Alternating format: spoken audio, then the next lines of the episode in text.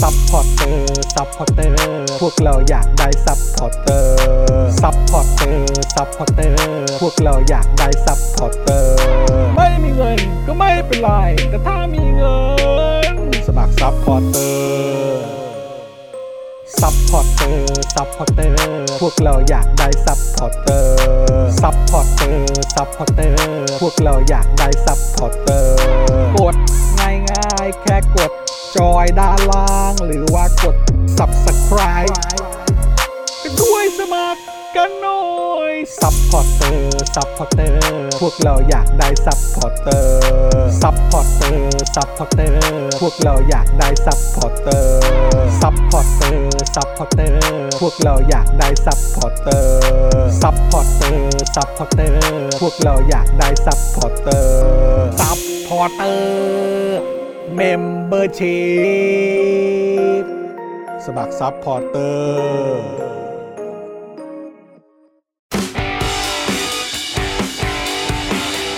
Daily t o p i c กกับจอห์นวินยู สวัสดีครับ คุณผู้ชมครับ ต้อนรับทุกท่านเข้าสู่ Daily Topics นะครับ ประจำวันที่ 10 สิงหาคม 2565 นะครับ อยู่กับผม จอห์นวินยูนะครับ จอห์นอีอีนะครับผมนะฮะแล้วก็แน่นอนนะครับ วันนี้อยู่กับคุณปาล์มดึกดึกๆงานดีด้วย สวัสดีครับคุณผู้ชมที่รักทุกท่านนะครับ โอ้ย พร้อมและ พร้อมแล้วใช่ไหมครับ พร้อมและ พร้อมแล้วนะครับผม ครับผ นะ ม ฮะอ้าวแล้วก็ดูรายการไลฟ์แล้วก็ร่วมจัดรายการเรานะครับพี่บิวมุกควาย สวัสดีครับ สวัสดีครับ สวัสดีครับพี่ สวั บิ ส ว ดีนะค ค รั รั บบ บิวครับ สวัสดีคุณผู้ชมนะครับ ต้อนรับเข้าสู่วันพุธที่ 10 สิงหาคมนะครับ ครับผมนะฮะอ่ะคุณปาล์มดูคอมเมนต์ก่อนแป๊บหนึ่งเดี๋ยวผมขอเปิดเอ่อคลับเฮาส์ก่อน ได้เลยครับ เออนะครับ พี่บิวเปิด ผม คอมเมนต์มาเลยครับ มีใครเข้ามาทักทายเข้ามาเสร็จเรียบร้อยก็เข้ามาทักทายกันได้เลยนะครับ เช็คสถานะกันด้วยนะครับ คุณผู้ชมครับ ครับผม คุณ ต้อง สิงห์ทองนะค ครั รั บบ บอกว่าสวัสดีครับ โอน ครับ ประเดิมก่อน 112 ฉลองวันเกิดลูกชายครบ 7 ขวบ โอ้ อ้าววาระแฮปปี้เบิร์ดเดย์มาอีกแล้ว แฮปปี้เบิร์ดเดย์ลูกชายคุณสิงห์ทองนะครับ โอ้โหเจ็ดขวบนี่ถือว่าเป็นเลขที่ดีนะ ใช่ เออนะครับผมแล้วก็เป็น สำหรับผมนี่นึกถึงช่วงเวลาตอนเจ็ดขวบนี่ก็เป็นอะไรที่เหมือนแบบช่วงช่วงชีวิตที่ได้เรียนรู้ว่าตัวเองชอบอะไรสนใจอะไรมากยิ่งขึ้นด้วย ใช่ค นะ รับ ครับนะผมก็เชื่อว่าคุณสิงห์ทองนะครับในฐานะที่เป็นคุณพ่อเนี่ยนะครับก็ต้องแบบเหมือนไกด์เอ่อคุณลูกเนี่ยนะครับไปไปในเส้นทางที่เขาชอบแน่ๆเลย แล้วก็ ครั ต้ บ องมีความ ผม สุขแน่นอน อ่า นะครับยังไงก็แฮปปี้เบิร์ดเดย์นะครับ ครับ ผมสุขสันต์วันเกิดนะครับ ลูกชายของคุณสิงห์ทองนะค ครับ รับผ ขอ ม ให้เป็นวันเกิดที่มีความสุขนะครับ และ ครับ หลังจากนี้ไปในทุกๆวันนะครับ ก็ขอให้หลานชายมีความสุขในทุกๆ วันเช่นเดียวกัน แล้วก็ขอให้ครอบครัวคุณสิงห์ทองอบอุ่นและมีความสุขทุกๆวันเช่นเดียวกันนะครับ ครับผม โอ้โหมาฮะร่วมกันแฮปปี้เบิร์ดเดย์ได้ฮะงาน ใช่ แฮปปี้เบิร์ดเดย์นี่เป็นงานที่เราชอบมาก เรา ฮะ ชอบอยู่แล้วครับผม งานถนัดงานถ ใช นัด่ นะครับ โอ้ยอย่างแสบเลยแหละครับ เออ โโห แสบเลยเหรอครับเนี่ยโอเค เจ็ด ดี ขบ แล้ว เลี่ยม ดี นี่เลี่ยมนี่แป แล้วแป ด ดและแปด ไร และ อัน เ นี่ เออ จะห้าหก เออกำลังกำลังจะห้าก ำลังจะห้าก ำลังจะห้า อ่าน นะครับผมนะก็ห่างกันสามปีพอดี อ่าโอเค นะครับนะ แจ๋ ฮะ วแจ๋วโหลูกชายกัน ดี ใหญ่ แล้ว เลย ครับเออแสบนี่คือแบบว่าเขาเรียกว่ามีความ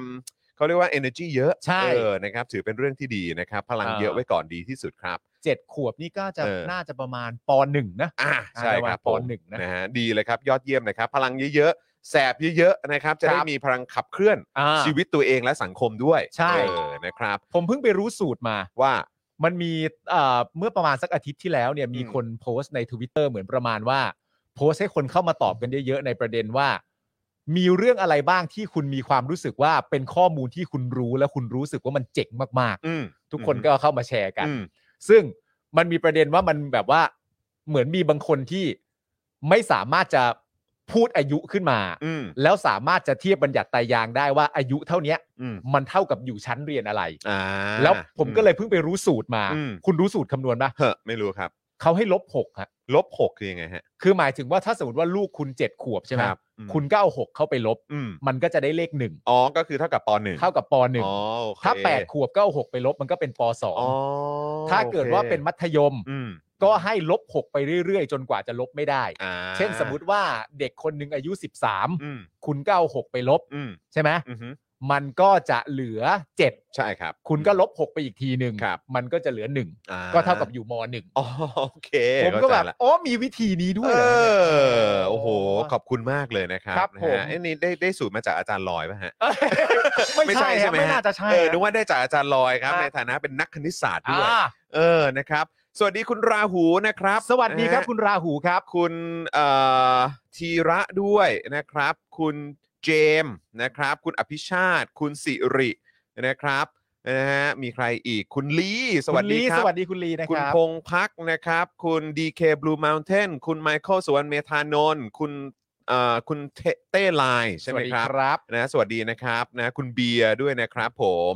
นะคุณกาลาแลนด์นะครับ สวัสดีนะครับนะฮะมีเราตกใครไปไหม คุณส้มโอ คุณชัดแครี่ คุณภูริพัฒน์นะครับนะฮะอ่าทักทายทุกทุกๆท่านนะครับ ต้องขออภัยมาช้าด้วยนะครับ ผมช้าเองนะครับ คร คุณ ับ จิม สวัสดีครับ คุณอ้อยนัครา คุณออลลี่ด้วยนะครับ คุณออลลี่บอกว่ารีบผ้ารอละกัน ได้ โอ เลย เค ครับ ได้เลยได้เลยนะครับนะฮะคุณตั๊ดสวัสดีนะครับ คุณเกิลเกิลนะครับคุณเวจเจ็ตนะครับ ครับ อ่านะครับนะฮะก็เอ่อถ้าตกหล่นใครไปก็นะครับเอออย่าเพิ่งงอนกันนะ ค คุณ รับ ซ่อมกล้องฟิล์มบายดนายสวัสดีครับ สวัสดี โอ้ ครับ สบายดี ผม นะครับผมนะฮะคุณธนทรนะครับ คุณอภิชาติ คุณนัทพิชา คุณสรศักดิ์นะคุณสุรัตน์ด้วยคุณอินบาร์สตูดิโอด้วย และคุณแฟกต์น็อตเฟกด้วยนะครับ ใช่ครับ นะฮะ เอ๊ะมีใครทักทายมาจากต่างประเทศไหมเมื่อกี้เห็นอยู่ เหรอไหน นี่ไงจากเยอรมัน โอ้ สวัสดีครับ สวัสดีครับผม สวัสดีนะครับอ่าสวัสดีจาก อ่า เยอ คุ ร ณ มั นั น ทพิชา นัทพิชา เออ สวัสดีนะครับ ทักทายนะครับ ผมเครื่อง MTU เป็นยังไงบ้าง อยาก ส รู้ งสัย อยากรู้ สงสัยเราจะแห้วนะฮะ แพ้ว อ่า ฮะ เราจะแห้วนะฮะอาจจะต้องใช้เครื่องยนต์จีนนะครั ดีกว่าหรือเทียบเท่าไงฮะ นั่นน่ะสิครับ อืม นะฮะคุณชอบปากกาบอกว่าสวัสดีค่ะ วันนี้เพิ่งไปย้อนหลังนะไปดูย้อนหลังที่คุณปลื้มมาสป o อ e ดาร์กบอกได้คำเดียวว่าสุดมากหัวจะปวดค่ะ ผมว่า ผมว่าเทปนี้นี่ ครับ เป็นเทปที่ ผมผมว่าสนุกสนาผมนาก ม เลย ว่า นะ สนุกสนาน เอ มาก อ ครับ มัน stir up แบบว่า conversation ได้เยอะจริง ใช่ เออ แล้วในทวิตเตอร์นี้ก็รู้สึ ค ก รับ ว่าไอ้เทปสป็อกดักทอกเทปคุณปลื้มของเรา ครั นี่ บ จะจะลั่นมากเหมือนกัน โด่งดังนะ โด่งดังมากเหมือนกัน โด่งดังนะเออ ฮะ นะครับนะฮะคุณลีทักทายจากดอนเมืองเหรอครับเอากลับมาแล้วเหรอครับเนี่ย อ้าสวอ้าว อ่ายินดีต้อนรับกลับอ้าวทักทาย มา ครับ ด้วยนะครับ ไปตั้งฮกกี่ได้เลยนะครับ เออ และ คบ ร้านอื่นๆด้วยนะครับ ใช่นะครับ สวัสดีคุณวันเฉลิมด้วยนะครับ คุณแอนจากเยอรมันด้วยใช่ไหมเมื่อสักครู่นี้นะครับ คุณแอนวิไลนะครับ จากเยอรมันคุณ อ่า ฮิรุมิด้วยนะครับ คุณฟลุกนะครับอ่าคุณทัศนชัยนะครับ คุณ วั สาร ดี ไทย นะรับ ก็มาแล้วนี่ ใช่ใช่มาแล้ว อ่า นะค ครั รับบ ผม นะฮะเอ่อคุณก้าวเลยว่าอัพบอกว่าเอามาเถอะเรือดำน้ำจะวันเด็กแล้วเดี๋ยวไม่ทัน อ๋อ เออเออแป๊บๆก็จะปีหน้าแล้วนะ ใช่ นะครับนะ ทุ่ม ฮะ ทุนทุ่มทุน เนอะคุณมิวนะครับ Have a good evening everyone นะครับ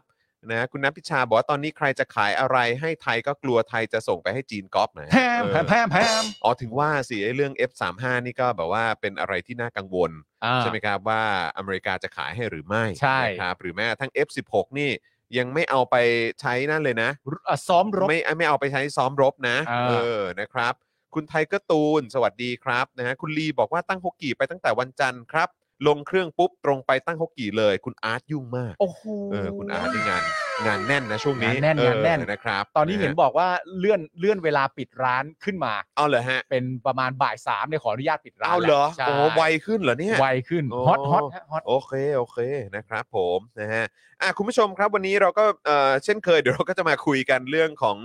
เอ่อสภาล่มนะครับ ครับ นะปิดฉากสูตรหาร 500 นะครับ เดี๋ยวคุยเรื่องนี้กัน ครับ นะฮะหนึ่งเหตุที่เรามาช้าก็เพราะเราคุยกันเรื่องนี้อยู่เนี่ยแหละครับ คุยอยู่นานเลยฮะ นั่งคุยกันอยู่แบบก่อนเข้ารายการนานมากนะค ใช่ รั ครับ นะฮะหลากหลายประเด็นหลากหลายมุมมอง แล้วก็จากหลากหลายเขาเรียกว่าอะไรดราม่าที่เกิดขึ้นในโลกโซเชียลด้วย ใช่ นะครับหลายมุมหลายกลุ่มหลายกรุ๊ปเหลือเกินนะค ครั รับบ นะฮะก็เลยมานั่งคุยกันมาแชร์กันนะครับ ว่าเราสองคนนะมีความเห็นกันว่ายังไงบ้าง ครับ นะครับนะฮะแล้วก็เดี๋ยวก็จะมีเปิดความเห็นสำคัญนะครับกมท ร่างรัฐธรรมนูญปี 60 ชี้ประยุทธ์ต้องนับเวลาดำรงตำแหน่งการเป็นนายกตั้งแต่ปี 57 ครับ นะครับด้านอาจารย์ประจักษ์เนี่ยบอกว่าสังคมไทยเนี่ยผิดเพี้ยน อ่า ปมประยุทธ์เป็นนายก 8 ปี เพราะไม่ควรได้เป็นตั้งแต่วินาทีแรก มันเป็นเรื่องน่าเศร้าครับ ซึ่งอันนั้นก็ถูกต้องตามที่อาจารย์ประจักษ์บอกเลยนะ ใช่ ครับ ครับ นะฮะแล้วก็แน่นอนนะครับอีกเรื่องที่เดี๋ยวต้องอัปเดตกันนะครับ ก็คือการชุมนุมในวันนี้ อ่า นะครับนะที่ธรรมศาสตร์ ครับ นะครับนะฮะซึ่งแนวร่วมธรรมศาสตร์นะครับนัดชุมนุม 10 สิงหาประชาธิปไตยต้องไปต่อครับ ครับ ซึ่งเดี๋ยวเราจะมาย้อนกันนะครับ วันนี้เมื่อ 2 ปีที่แล้วกับ 10 ข้อเรียกร้องในการปฏิรูปสถาบันกษัตริย์ ที่อ่านโดยคุณรุ้งปนัสยานั่นเอง อ่า นะครับเข้าใจว่ากิจกรรมตอนนี้เริ่มต้นแล้วด้วยนะครับ ครับ นะฮะก็เดี๋ยวติดตามกันนะฮะเอ่อถ้ามีอะไรคืบหน้าเดี๋ยวเราจะมาอัปเดตกันอย่างแน่นอนนะครับ ครับผม นะฮะอ่ะคุณผู้ชมใครมาแล้วก็ทักทายเข้ามาได้ สวัสดีคุณครามด้วยนะครับนะฮะคุณทัศนชัยบอกว่านั่นสภาหรือเรือครับ เอะอะ ล่มใช่ไหมฮะเอะอะล่มผมละสงสัย อาจาร เออ ย์ นะครับ ครับ นะ ผม ฮะเอ่อคุณแอม สวัสดีนะครับ คุณเวจเจบอกว่าถ้าไม่ใช่นายกก็เป็นกบฏให้เลือก 2 อย่าง ผมเลือกอย่างหลังครับ เออผมก็ว่าอย่างหลัง เลือก ผมว่า ย่หลั ไม่ต้องเลือกอะครับ ผม คือ ว่า ผม มัน ว่า เป็นอย่างนั้นนะฮะ ในในแง่ของความเป็นจริงเนี่ย ครับ นะฮะแง่ของความเป็นจริงที่ปฏิเสธกันไม่ได้นะครับ อืม ก็ต้องเป็นกบฏนะครับ ใช่ครับ เออนะฮะนายกเนี่ยอาจจะเป็นสิ่งที่เอ่อถ้าว่ากันตามหลักการแล้วมันก็ไม่ชอบทำตั้งแต่ต้น ไม่ควรมีสิทธิ์ได้เป็น ถูกต้องนะครับผมนะฮะอ่ะวันนี้เออเมื่อกี้มีคุณผู้ชมบอกว่า เดือนนี้เนี่ยก็เป็นเดือนสิงหาคมเนี่ยมีวันเกิดเอ่อมีคนเกิดเดือนสิงหาคมกันเยอะ ใช่ นะครับ อย่างอาจารย์โควิดเนี่ย อ่า ก็เกิดเดือนนี้ด้วยเหมือนกัน อ่าครับผม เออแล้วเมื่อเช้าเนี่ยผมก็ตื่นขึ้นมา แล้วก็มาแบบเอ่อตื่นมาทำนู่นทำนี่แล้วก็ผมก็เปิดดูทีวีไปเรื่อยๆ ก็ดูของดูข่าวอะไรไป แล้วผมก็ไปเปิดช่องที่อาจารย์โควิดชอบดูบ่อย อ่า ๆช่อง History Channel อ่า โอ้โห คุณเอ้ย ผมแบบเพิ่งเห็นว่าเดี๋ยวนี้ History Channel นี่ไปไกลนะ อ่า มีหลายเรื่องมากเลยนะเนี่ย แต่ผมไม่ได้ดูช่องนี้มานาน โอ้โห กๆ ผมเข้า แล้ว ไปดูแล้ววันนี้ผมนั่งดูเป็นชั่วโมงเลย อ่า แล้วไอ้ที่ชอบมาก ผมไม่รู้คุณผู้ชมเคยดูหรือเปล่า แต่ผมรู้สึกดูแล้วมันก็บันเทิงดี อ่า นะครับ คือมันก็คงต้องมีความเกี่ยวข้องกับ history หน่อยหรือว่าประวัติศาสตร์หน่อยแหละ อืม เพราะว่าวันนี้ที่ผมดูเนี่ยเป็นเรื่องราวของนักล่าสมบัติ อ่า นักล่าสมบัติแบบที่เกี่ยวข้องกับประวัติศาสตร์อะ ใครนิโคลัสเคส ไม่ใช่ โอ้โหนั่น national treasure เออ นั่นมันหนัง เออ แต่อันนี้คือแบบของจริงเลย อ่า แล้วผมก็เห็นแบบที่เขาแบบมีการไปตามหาแบบเรือเรือไอ้น้ำอ่ะ อ่าฮะาฮะ เรือไอ้น้ำที่จมอยู่กลางแม่น้ำมิสซิสซิปปีอ่ะ อ๋อ เออ แล้วก็คือแบบว่า คือคลื่นมันก็แบบ คือพอเห็นภาพแบบนึกถึงแม่น้ำเจ้าพระยา อ่า แบบที่กว้างๆ แล้ว อ่า แบบว่ากระแสน้ำมันก็แรงอ่ะ อ่า แล้วเขาก็ใช้เหมือนกันเลยก็คือมีไอ้เอ่อเหมือนเครื่องที่เอาไว้เอ่อวัดว่ามีแบบโลหะอยู่ข้างล่างไหมหรือว่ามี GT สองร้อย ไม่ใช่ ไม่ใช่ GT 200เขาไม่ใช้กัน เขาไม่ใช้กันเหรอ ออแต่ว่า อ่า ก็คือเขาใช้แบบเหมือนเป็นแบบเหมือนคล้ายๆโซน่าหรืออะไรก็ไม่รู้ของเขาอ่ะเออที่แบบว่าเช็คเช็คว่ามีอะไรอยู่ข้างล่างหรือเปล่า อ่า แล้วเขาก็บอกเอ้ยข้างล่างเนี้ยตรงเนี้ยที่เจอเนี่ยต้องเป็นเรือแน่ อ่า ๆขนาดใหญ่แบบนี้มันต้องเรือแน่ๆเลย อ่า แล้วผมก็แบบแล้วมึงจะเอาขึ้นมายังไง เออ แล้วแม่งก็แบบว่ามาบอกวิธีการว่าจะเอาขึ้นมายังไง ผมมาแปลกใจมาก เรือเหรอ เออ เรือทั้ง คือ ลำ เอา ลย เรือทั้งลำอ่ะ เออ แล้วมันจะยกเรือทั้งลำทั้งลำขึ้นมา อ่า จากแม่น้ำที่แบบว่ามีกระแสน้ำที่แบบเชี่ยวมากๆ แรงมาก อ่า ๆ แล้วเรือเนี่ยก็จมอยู่ใต้โคลนอ่ะ อ่า ซึ่งแบบมึงจะเอาขึ้นมายังไงวะแต่แม่งก็บอกเออก็ทำได้แหละเออเดี๋ยวเดี๋ยวก็จะทำอย่างนี้อย่างนี้อย่างนี้ แล้วก็มีขั้นตอน มีขั้นตอนแล้วแล้วก็เหรอแล้วก็ อ่า อืมใช่ใช่ใช่ก็เดี๋ยวเออสักพักหนึ่งเราก็คงเอาขึ้นมาแหละ แล้วมันทำไหม ก็กำลังดำเนินการอยู่ ที่จะเอาขึ้นมาให้ได้ ใช่ โอ้โห ไอ้เราก็แบบไอ้เฮียแม่งแบบว่า คือมันถึงสนุกไง ความมนุษย์เนี่ยนะ ความมนุษย์อะจริง ความมนุษย์กับเทคโนโลยีขอๆงเขา ใช่ เลยนะโโห ซึ่งอันนั้นก็คือเคสหนึ่งก็คือ เออ เอาเรือขึ้นมาจากจากแบบว่า แม่น้ำ โคลนที่ ใหญ่จๆมอยู่ อ่า เอ่อกลางแม่น้ำ อืม ที่กระแสน้ำเชี่ยวกราก อ่า เออใช่ไหมอีกอันหนึงนี่คือแบบว่าเป็นเกาะเกาะหนึ่ง อืม ที่มีความเชื่อว่า เออเพราะเขาเจอหลักฐานอะไรต่างๆ เนี่ยว่าเอ่อมีสมบัติแบบสมัยแบบครูเสดอะฝังอยู่เว้ย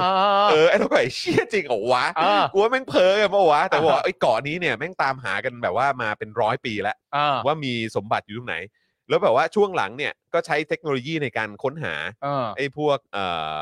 สมบัติหรือว่าเขาเรียกว่าอะไรหลักฐานคลูอะ อ่า คลูคลูเขาเรียกว่าอะไรวะคลู อ่าเบาะแส เบาะแส อืม ว่าเออแบบสมบัติมันจะฝังอยู่ตรงไหนอะ อ่า ก็มีการแบบเจาะลงไปใต้ดินเอาดินขึ้นมาแล้วมาดูว่าเออตรงนี้มันมีแบบจะมีอุโมงค์มีเศษไม้ที่ เอาไว้ทำเอ่อแบบว่าอุโมงค์ลอดเข้าไปข้างใต้หรือเปล่าหรืออะไรอย่างเงี้ย อ่า แม่งก็คือใช้เทคโนโลยีแล้วก็มีแบบเป็นวิศวกรนักวิทยาศาสตร์ นักเอ่อนักเขาเรียกว่าอะไรเคมีอะไรอย่างเงี้ย อืม เพื่อเอามาตรวจสอบว่าไอ้ของเนี้ยมันเก่าแค่ไหน อ่า ไปเจอเหรียญไปเจอขวานโบราณ ไปเจอไม้กางเขน อ่า โบราณที่แบบย้อนกลับไปประมาณแบบ 5 6 0 0 ปีอะไรอย่างเงี้ยฝัง อ่า อยู่ข้างใต้อะไรแบบเนี้ยโอ้สนุกคุณผู้ชม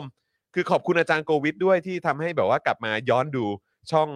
History Channel เราทำรายการอย่างนี้กันบ้างไหมล่ะ ยังไงฮะ หาสมบัติ หาสมบัติ หาสมบัติโดยไม่ใช้เทคโนโลยี อ๋อครับผม แล้วทุกตอนก็จะจบที่ไม่สำเร็จ แล้วก็กลับแบบ จอห์นมึงว่ามันอยู่เกาะนั้นปะวะ เออ ใช่แต่ว่า เอ กู อ ว่าเราไปไม่ได้หรอกเพราะว่า เออ มันไกลอ่ะจ บ พอดีกว่านะ พอจบ พวกเราพอดีกว่า จบ เออ จบเฮ้ยแต่เรื่องเทคโนโลยีเนี่ยเป็นเรื่องที่สำคัญมากนะ ฮะ ผมผมเคยดูซีรีส์ในในใน n e t f l i x อ่ะ อืม แล้วมันเป็นเรื่องของเอ่อคดีเก่าๆอ่ะ ออ ที่เป็นคดีฆาตกรรม เอ อ่ะ อเออ และหลาย ๆ คดีก็เป็นคดีฆาตกรรมที่เป็นคดีฆาตกรรมต่อเนื่องอ่ะ เออเออ ที่ตอนนั้นณตอนที่มันเกิดขึ้นอ่ะ อืม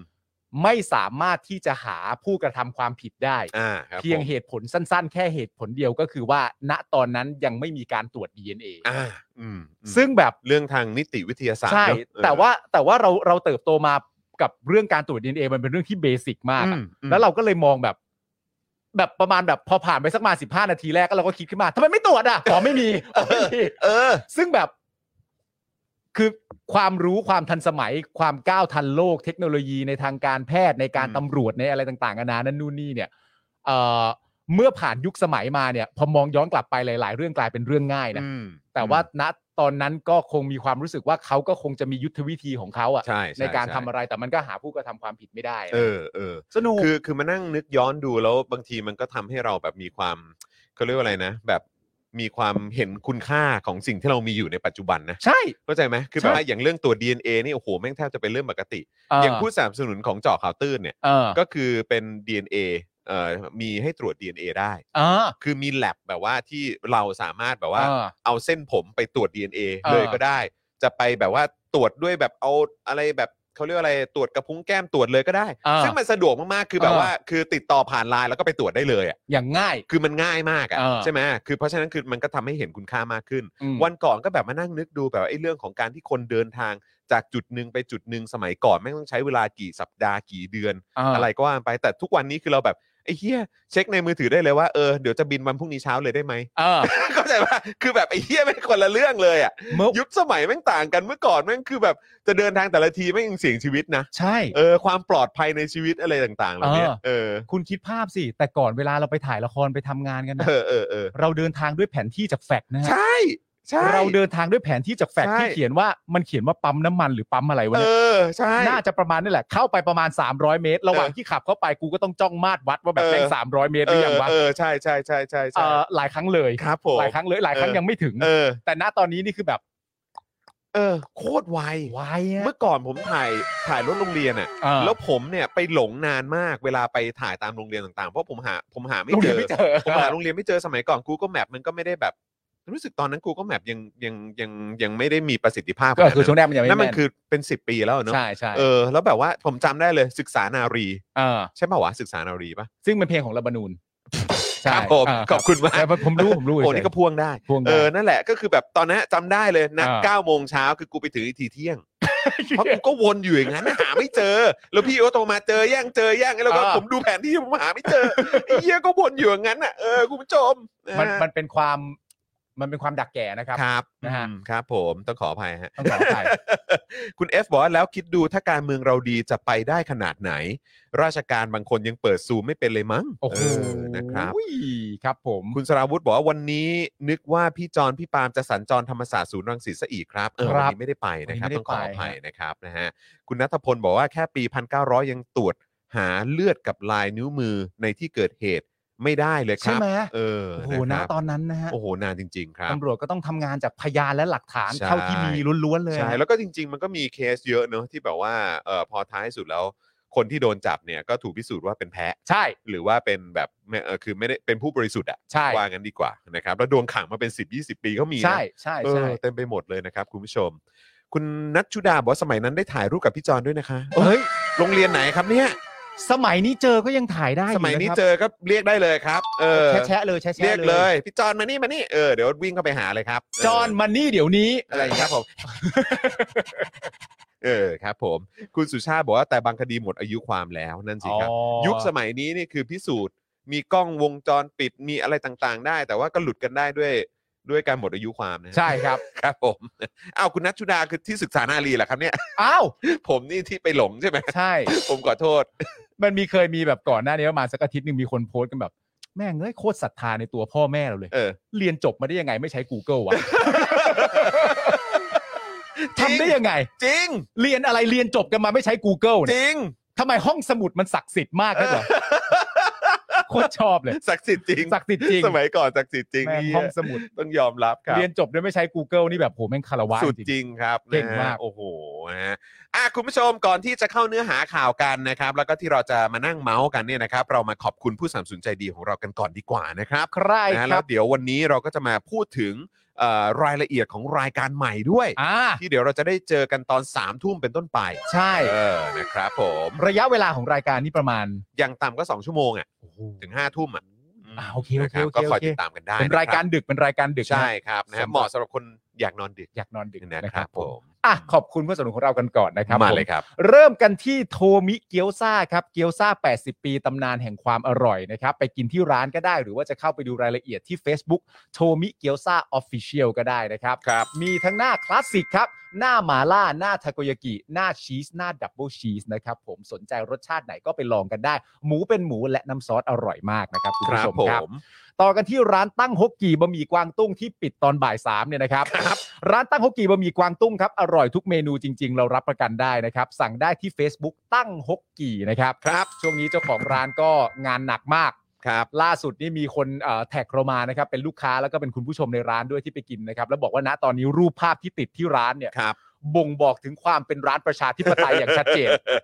ก็ดีแล้ว ดีแล้ว ดีเลยยอดเยี่ยมเลยนะครับ ใช่ เป็นแบบ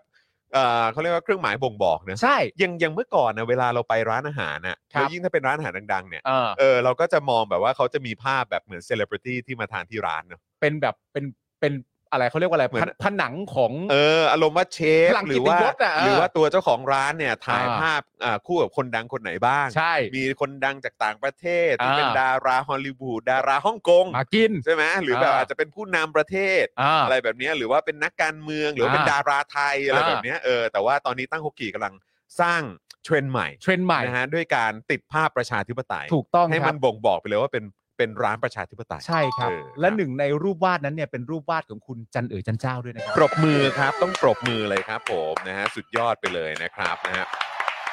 สุดจริงสุดจริง สุดจริง นะคบ สุดจริงนะครับผม นะฮะ ร้านตั้งฮกกีนะครับ ครับ จะไปก็เอ่อไปกันเอ่อรีบๆหน่อยแล้วกันนะฮะ ครับ ร้าน ผม ปิดเร็วนะครับ ถูกต้อง ร้านปิ ครั ด บ เร็วร้านฮอตนะครับ ครับ ผ ผม ม ต่อกันที่ XP Pen ครับเมาส์ปากการะดับโปรที่มือโปรเลือกใช้นะครับราคาเริ่มต้นไม่ถึงพันนะครับราคาแบบราคาได้ใจมากคๆนะ รับ ฮะ ผม รายละเอียดนะครับเข้าไปดูได้ในเพจ XP Pen Thailand นะครับผมของมันต้องมีฮะ อันนี้มันก็เป็นอีกหนึ่งตัวอย่างนะคุณผู้ชม ครับ อย่างที่เราบอกกันไปว่าเมื่อก่อนเนี่ยโอ้ยกว่าจะทำงานศิลปะอะไรต่างๆเนี่ยมันยากเหลือเกิน ใช่ บนแคนวาสอะไรต่างๆบางทีต้องใช้ซ้ำ ครับ ใช้ซ้ำแล้วใช้ซ้ำอีกก็มี อ่า ด้วยเหมือนกันนะครับ แต่ตอนนี้เรามาถึงจุดที่เราสามารถทำงานอาร์ตแบบดิจิทัลได้ ใช่ครับ และคุณผู้ชม เนี่ยเครื่องมือที่จะช่วยให้คุณรังสรรค์งานศิลปะออกมาได้ ราคาไม่ถึงพันเริ่มต้นไม่ถึงพันเนี่ย ใช่ XP Pen เขามีให้ค ค รั รับผม นะฮะ XP มาต่อยอดจินตนาการของคุณกันดีกว่านะครับ ถูกต้องครับ อืม ต่อกันที่ normal steak นะครับสเต็กกลับบ้านที่ดีที่สุดในกรุงเทพนะครับ สั่งได้ที่ Facebook normal steak นะครับ หลากหลายเมนูอร่อยมาก ๆ นะครับ ที่เราชอบกันมากๆก็คือสเต็กเป็ดย่างแมนฮัตตันอร่อยมาก ๆ อร่อยจริง ๆ นะครับผ ถู ม กต้องครับ มีอยู่ 2 สาขาด้วยกันนะครับ ครั คุณ บ ผู้ชมและถ้าคุณผู้ชมไปที่ห้วยขวางนะครับ อืม ติดติดๆกันเลยคุณผู้ชมฮะ ครับ Oasis Coffee ครับคุณผู้ชมฮะ ร้านกาแฟบรรยากาศยุโรปนะครับ ให้นั่งชิลได้ถึง 24 ชั่วโมงเลยทีเดียวนะครับ ถูกต้ เข้า อง ไปเลยที่ Facebook Oasis Coffee TH นะครับผมกินสเต็กอร่อยๆ ที่ normal steak หลังจากนั้นก็มาจิบกาแฟอร่อยๆ ที่ Oasis Coffee กันต่อ มันเพอร์เฟกฮะ อันนี้แนะนำจริงๆนะครับ เพราะว่าคือถ้าคุณไป normal steak แล้วเนี่ย คือคุณต้องมีที่ไว้ผึ่งพุงครับ ถูกต้องครับ นะครับ เพรา ะมันจะแสนอร่อยแล้วมันจะ ต้องผึ่ง อิ่มครับ ใช่ต้องผึ่งพุงจริง อ่า ๆ ครับนะฮะแล้วก็ก็คือเหมือนแบบไปย่อยด้วยกาแฟหรือว่าเครื่องดื่ม ใช่ อร่อยๆจาก Oasis Coffee นะครับ ใช่ คือการดื่มกาแฟดีๆ ที่อร่อยเนี่ยมันเป็นเวลาเขาเรียกว่าเวลานิ่งอะ ครับ เวลาสงบของเราอะ ครับ นิ่ง ๆ เฉย ๆ ชิว ๆ อ่านหนังสือที่เรารัก อืม คิดงานหรืออะไรต่างๆอันนั้นเพอร์เฟกต์ ครับผม เพอร์เฟกนะครับ อืมนะฮะ ต่อกันที่อีกหนึ่งสินค้าที่ฮอตมาก ๆ นะตอนนี้นะครับผ ครั ม บ เฟรนชิกน้ำพริกหนังไก่ครับ ครับ หนังไก่ทอดกรอบเกรดพรีเมียมครับ ถึงใจจัดจ้านกรอบนานไร้มันรสชาติคือสุดจริงนะครับ สนใจนะครับสั่งได้ทาง Line แอดแอดเฟรนชิกนะครับ ส่งฟรีทุกบ้านนะฮะ ครับผม อร่อยจริงๆฮะ อันนี้แนะนำด้วยเพราะว่าเอ่อเพิ่งทราบจากทาง CEO เนี่ยนะครับว่าออเดอร์ที่มารอสำหรับล็อตต่อไปที่กำลังจะมาในอีกไม่กี่วันนี้เนี่ยนะครับนะฮะก็คือเอ่อเข้ามาแน่นมาก เอามาแน่นมากแล้ เข้าว มาแน่นมากแต่ว่าก็ดีเลยครับ ยิ่งแน่นมากเราก็จะยิ่งแบบว่าเออเบื่อแบบเผื่อแบบสั่งเพิ่ม เติมเข้ามาได้ด้วยอีกนะครับนะเพราะฉะนั้นคุณผู้ชมถ้าเกิดว่าอยากจะเอ่อได้สินค้าในล็อตนี้เนี่ยนะครับที่กำลังจะมาถึงเนี่ย อืม รีบจองไว้ก่อนเลย ใช่ นะครับจะได้จัดส่งรวดเดียว อืม นะฮะแบบปัง เพราะตอนนี้ CEO ก็เหมือนเล็งให้พอดีพอดีกับรอบสัปดาห์ ๆใช่ แต่ถ้า ใช่ ออเดอร์เข้ามาเยอะมากจริง ๆ เนี่ จะ ย ได้ ต่อไป รีบสั่งเพิ่ม จะได้ ไง รีบสั่งเพิ่ม ออ นะ ใช่ ครับผม ผม เฟรนชิกคุณผู้ชมนะอร่อย ครับ มากๆนะครับ กินกับอะไรก็ได้กินเปล่าๆก็ได้กับข้าวสวย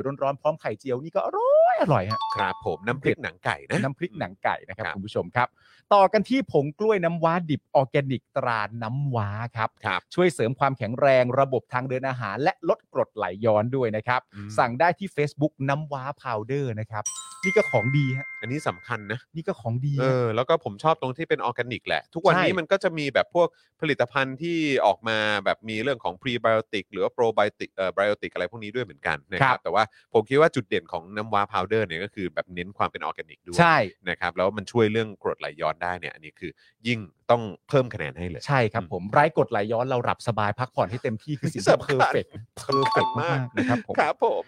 ผงกล้วยน้ำว้าดิบออร์แกนิกตราน้ำว้านะครับ สั่งได้ที่ Facebook น้ำว้าพาวเดอร์นะครับ คุณผู้ชมครับ ครับ ต่อกันที่แอป r a d a r Point นะครับ ผมช้อปปิ้งได้ทุกแพลตฟอร์มครับ แล้วก็เก็บ Point ไว้ลงทุนได้ด้วยนะครับ อืม จะช้อปปิ้งทั้งทีก็ช้อปให้คุ้มมี Point ไว้ลงทุนนะครับ ครับ โหลดกันเยอะ ๆ เลยครับ แล้วก็อย่าลืมแอดไลน์นะครับ เพื่อรับข่าวสารหรือว่าโปรดีๆ ได้นะครับ ทางไลน์แอดแอดเรดาร์พอยต์นะครับผม ถูกต้องครับผม ช้อปปิ้ง นะ อ ฮะ อนไลน์มันเป็น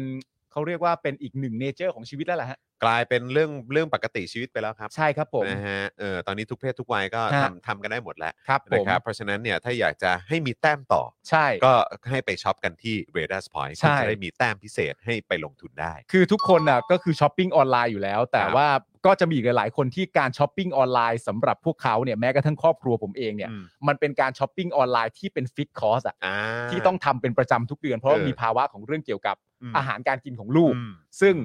ถ้าจะช็อปทั้งทีก็เรดัสพอยต์ครั ถู บ กต้องครับผมขอบคุณ นะค r รั a บ d a r Point ด้วยนะครับ ขอบพระคุณครับ ต่อกันที่เดอะม a t แพนครับสเต็กเนื้อเบอร์เกอร์เนื้อสวรรค์ของคนสายเนื้อจริง ๆ นะครับ สั่งได้ที่ Facebook The Meat Pan นะครับ หรือว่าไปรับประทานกันที่ร้านก็ได้ที่สุขุมวิท 39 นะครับ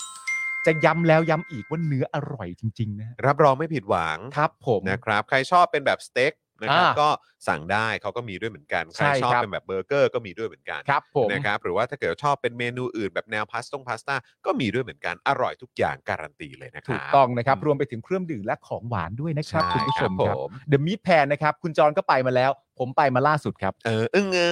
ออ่ะแล้วก็ฝากด้วยนะครับว่าเขามีเป็นโค้ดส่วนลดให้ด้วยนะครับ ถูกต้องครับ นะฮะให้แจ้งเขาว่าอตอหอนะครับ อตอห อันนี้ ครับ ใช้ได้จริงนะครับ ลดได้ 10%นะครับนะฮะ ครับ แล้วก็เอ่อแต่ว่าใช้เอ่อแต่อันนี้ไม่รวมเครื่องดื่มนะครับ ครับผม อันนี้เฉพาะเอ่อเมนูอาหารนะครับ ครับผมต่อกันที่เพจคุณนายปลาดิบครับ พี่สาวผู้น่ารักของเรานะครับ ครับ ชีวิตมันๆของสาวไทยในญี่ปุ่นนะครับ ไปติดตามกันได้เยอะๆเลยนะฮะกับ Facebook ที่มีชื่อว่าคุณนายปลาดิบนะฮะคุณดิบนี่ก็น่ารักกับพวกเราจริง ๆ นะครับ ใช่ มีเวลาว่างทุกวันเนี่ยก็จะเข้ามาดูราย แวะ การข เวี อย น งเรา เข้ามา นะครับ เออนะครับ แล้วก็ผมไม่แน่ใจว่าคลิปล่าสุดนี้ยังเป็นคลิปเต้นอยู่หรือเปล่า ไม่แน่ แต่ ใจ ถ้าอยากไปดูเอ่อความเท้าไฟ อ่า ของคุณนายปลาดิบก็เข้าไปดูในเพจ ใช่ ได้นะครับ คุณนายประดิบเข้าไปคอมเมนต์ในคลิปที่เราสป็อกดักทอกที่สัมภาษณ์คุณปลื้มด้วยนะครับ ผม คุณนายประดิบบอกว่า โอ้ โอ้ ย ย นี่ไปเยือนด้วยตัวเองเลยเหรอ นี่ ครับ ไปเยือนแล้ว โอ้ไปเยือนด้วยตัวเอ คือง เลย ในรายการคุณนายบริบอกว่า เออ กำลังจะดู อ่า แล้วเมื่อวานตอนจบรายการก็คงได้ไปดูแล้วก็ อ่า คอมเมนต์ไว้ด้วยนะครับ คอมเมนต์ไว้ด้วย คุณผู้ชมท่านใด โอเค ที่เข้าไปดูแล้วชอบห ครั รื บ อไม่ชอบหรืออะไรต่างๆกันานานั่นนู่นนี่เราสนุกสนานมาก อย่าลืมคอมเมนต์กันเยอะๆ คอมเมนต์ ะ กัน รับ ด้วยนะครับ พวกเราอ่านกันนะครับ ผม ผมแช เพจ ร์กันได้ คุณนายประดิบนะครับ เข้า ครับ ไปตามได้คอนเทนต์สนุกมากมีสาระมากๆ ครอบครัวน่ารักมากๆนะครับดูแล้วก็อุ่นใจสบายใจนะ ค ค รั รั บบ ผม อ่ะคุณจรฮะ ฮะ 11 ต่อเลยครับคุณจรฮะ โอ้อันนี้ต้องฝากไว้ด้วยนะครับ เพราะอันนี้เป็นเอ่อผู้สนับสนุนใจดีของเราอย่าง ครับ อาจารย์เอกชัยนั่นเองนะครับที่มักจะมาพร้อมกับโฆษณาที่ให้ความรู้กับพวกเรา ครับ เกี่ยวกับประวัติศาสตร์ประชาธิปไตยและคณะราษฎรด้วยนะครับ แต่สำหรับวันนี้นะครับนะฮะอาจารย์เอกชัยอยากจะมาเน้นย้ำนะครับกับกิจกรรมที่จะเกิดขึ้นในวันที่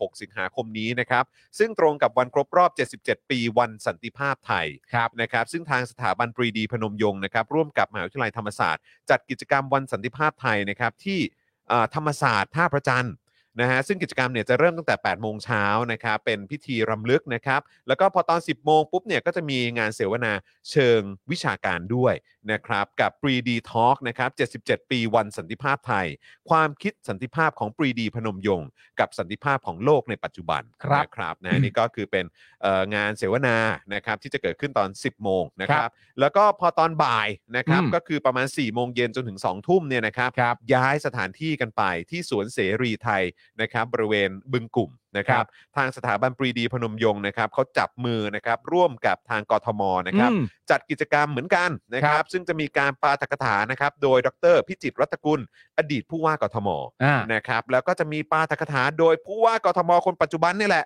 ครับ คุณชัดชาติครับ อ่า นะฮะรวมถึงกิจกรรมดนตรีในสวนนะครับแล้วก็มีฉายภาพยนตร์เรื่องพระเจ้าช้างเผือกด้วย ว้าว นะครับ เพราะฉะนั้นก็ 16 สิงหาคมนี้นะครับ ใครว่างช่วงเช้าก็ไปกันที่มอธรรมศาสตร์ ใครว่างช่วงบ่ายจนถึงเย็นจนถึงค่ำเนี่ยนะครับ ก็ไป ครับ กันที่สวนเสรีไทยบึงกลุ่มแล้วกัน ใช่ นะครับ ผม โอ้ นะ โห ฮะ แจ๋วมากๆ วันที่ 16 สิงหาคมครับคุณผู้ชมค ค รั รับผม ร่วมงานกันได้นะครับ มีทั้งเช้ามีทั้งเย็นนะใช้คำว่าเย็นแล้วกัน ใช่ใช่ถูกต้อง นะฮะ นะครับผม โอ้ นะ โห ฮะ ขอบพระคุณอาจารย์เอกชัยด้วยนะค ข รั อบ บพระคุณครับนะฮะแล้วก็แน่นอนนะครับวันนี้ขอประชาสัมพันธ์เพิ่มด้วยนะครั เอาเลย นะฮะตอน3ามทุ่มวันนี้นะครับ คืนนี้ครับ3ามทุ่มครับ เตรียมพบกับรายการใหม่ของเรานะครับ รายการที่จะมาเดบิวต์นะครับ เป็นวันแรกเลย อ่า นะครับ Freedom Talk นั่นเอง ครับ นะครับนะฮะเปิดกว้างให้กับทุกด้อมเลย อ่า นะครับเปิดกว้างให้กับทุกด้อมให้มาพูดมาเมาส์มาคุยมาแชร์ มาแสดงความเห็น ครับ ถกเถียงกันหน่อยดีกว่านะครับนะฮะกับอ่าผู้ดำเนินรายการของเรานะครับ เจ้าของรายการต้องเรียกอย่างนี้ดีกว่า อ่า พี่โอ๊ตนะครับพี่โอ๊ตเฉลิมพลฤทธิชัยนั่นเอง ครับผม โอ้ยนะฮะพี่โอ๊ตนี่ต้องบอกว่าพี่โอ๊ตแห่ง global view อ่า นะฮะพี่โอ๊ตนิวยอร์ก ใช่ นะครับพี่โอ๊ตซึ่งเป็นที่รักของพวกเรา ครับ นะครับนะพี่โอ๊ตเนี่ยก็จะมาร่วมพูดคุยนะครับกับแขกรับเชิญของเราในวันนี้ ซึ่งเป็นแขกคนแรกเลยนะครับประเดิมการออนแอร์วันแรกนะครับคุณลูกว่านะครับนะฮะ at blue shell bet นั่นเอง ครับ นะครับซึ่งจะมาวีด you are in และ Idol Gen 2 ให้ฟังกันนะครับนะฮะ ครับ ซึ่งนะเดี๋ยววันนี้เราจะแปะเอ่อลิงก์ไว้ให้ด้วยนี่อ่าโอเค ตอนนี้แปะเอ่อลิงก์ไว้ให้ในช่องคอมเมนต์แล้วนะครับ ครับ วันนี้ก็เตรียมตัวติดตามกันได้เลยนะครั ครับ บ นะฮะอันนี่ก็จะออนเป็นวันแรกนะครับเขาเรียกว่าเป็นไลฟ์อ่ะ อ่า เป็นไลฟ์เลยนะครับ ก็นอกจากจะได้ติดตามพี่โอ๊ตแล้วก็ยังสามารถร่วมพูดคุยในช่วงไลฟ์กันได้ด้วยเหมือนกันนะครับเป็น ครับ เป็นกำลังใจให้กับพี่โอ๊ตเยอะๆด้วยนะค ใช่ รับเพราะวันนี้เป็นวันแรกที่พี่โอ๊ตเนี่ยก็จะดำเนินรายการเองเลย ใช่ นะครับ เดี๋ยวเราก็จะเข้าไปรวมตัวกัน ผมจะแวบเข้าไปแอบส่อง ผมก็จะเข้าไปหลังจาก จะ ที่ เข้าไปเม้นด้วย เอาน้องเอริเข้านอนแล้ว โอเค หลังจากนั้นไป ด้เลย ก็จะเข้าไป ครับ ร่วมรับชมรับฟังรายการ ใช่ กับพี่โอ๊ตนะฮะ คุณธนาโนมบอกว่าสรุปพี่โอ๊ตมีรายการเป็นของตัวเองแล้ว ใช่ เออนะฮะคือจริง ๆ แล้วก็พี่โอ๊ตก็มีเอ่อ global view เนอะ ใช่ อยู่แล้วนะครับ แต่ว่าผมอะก็เอ่อร่วมดำเนินรายการด้วย ใช่ นะครับแต่สำหรับตัว Freedom Talk เนี่ยนะค ครั รับบ อ่าพี่พี่โอ๊ตเนี่ยจะเป็นคนดูแลแบบภาพรวมทั้งหมดของรายการเลย ครับ นะครับจะออกมาเป็นแนวไหนอืม เออ รับรองครับจะต้องตื่นตาตื่นใจแน่นอนครับ ใช่ฮะเดี๋ยวผมจะเข้าไปดู เพราะว่าถ้าเกิดว่า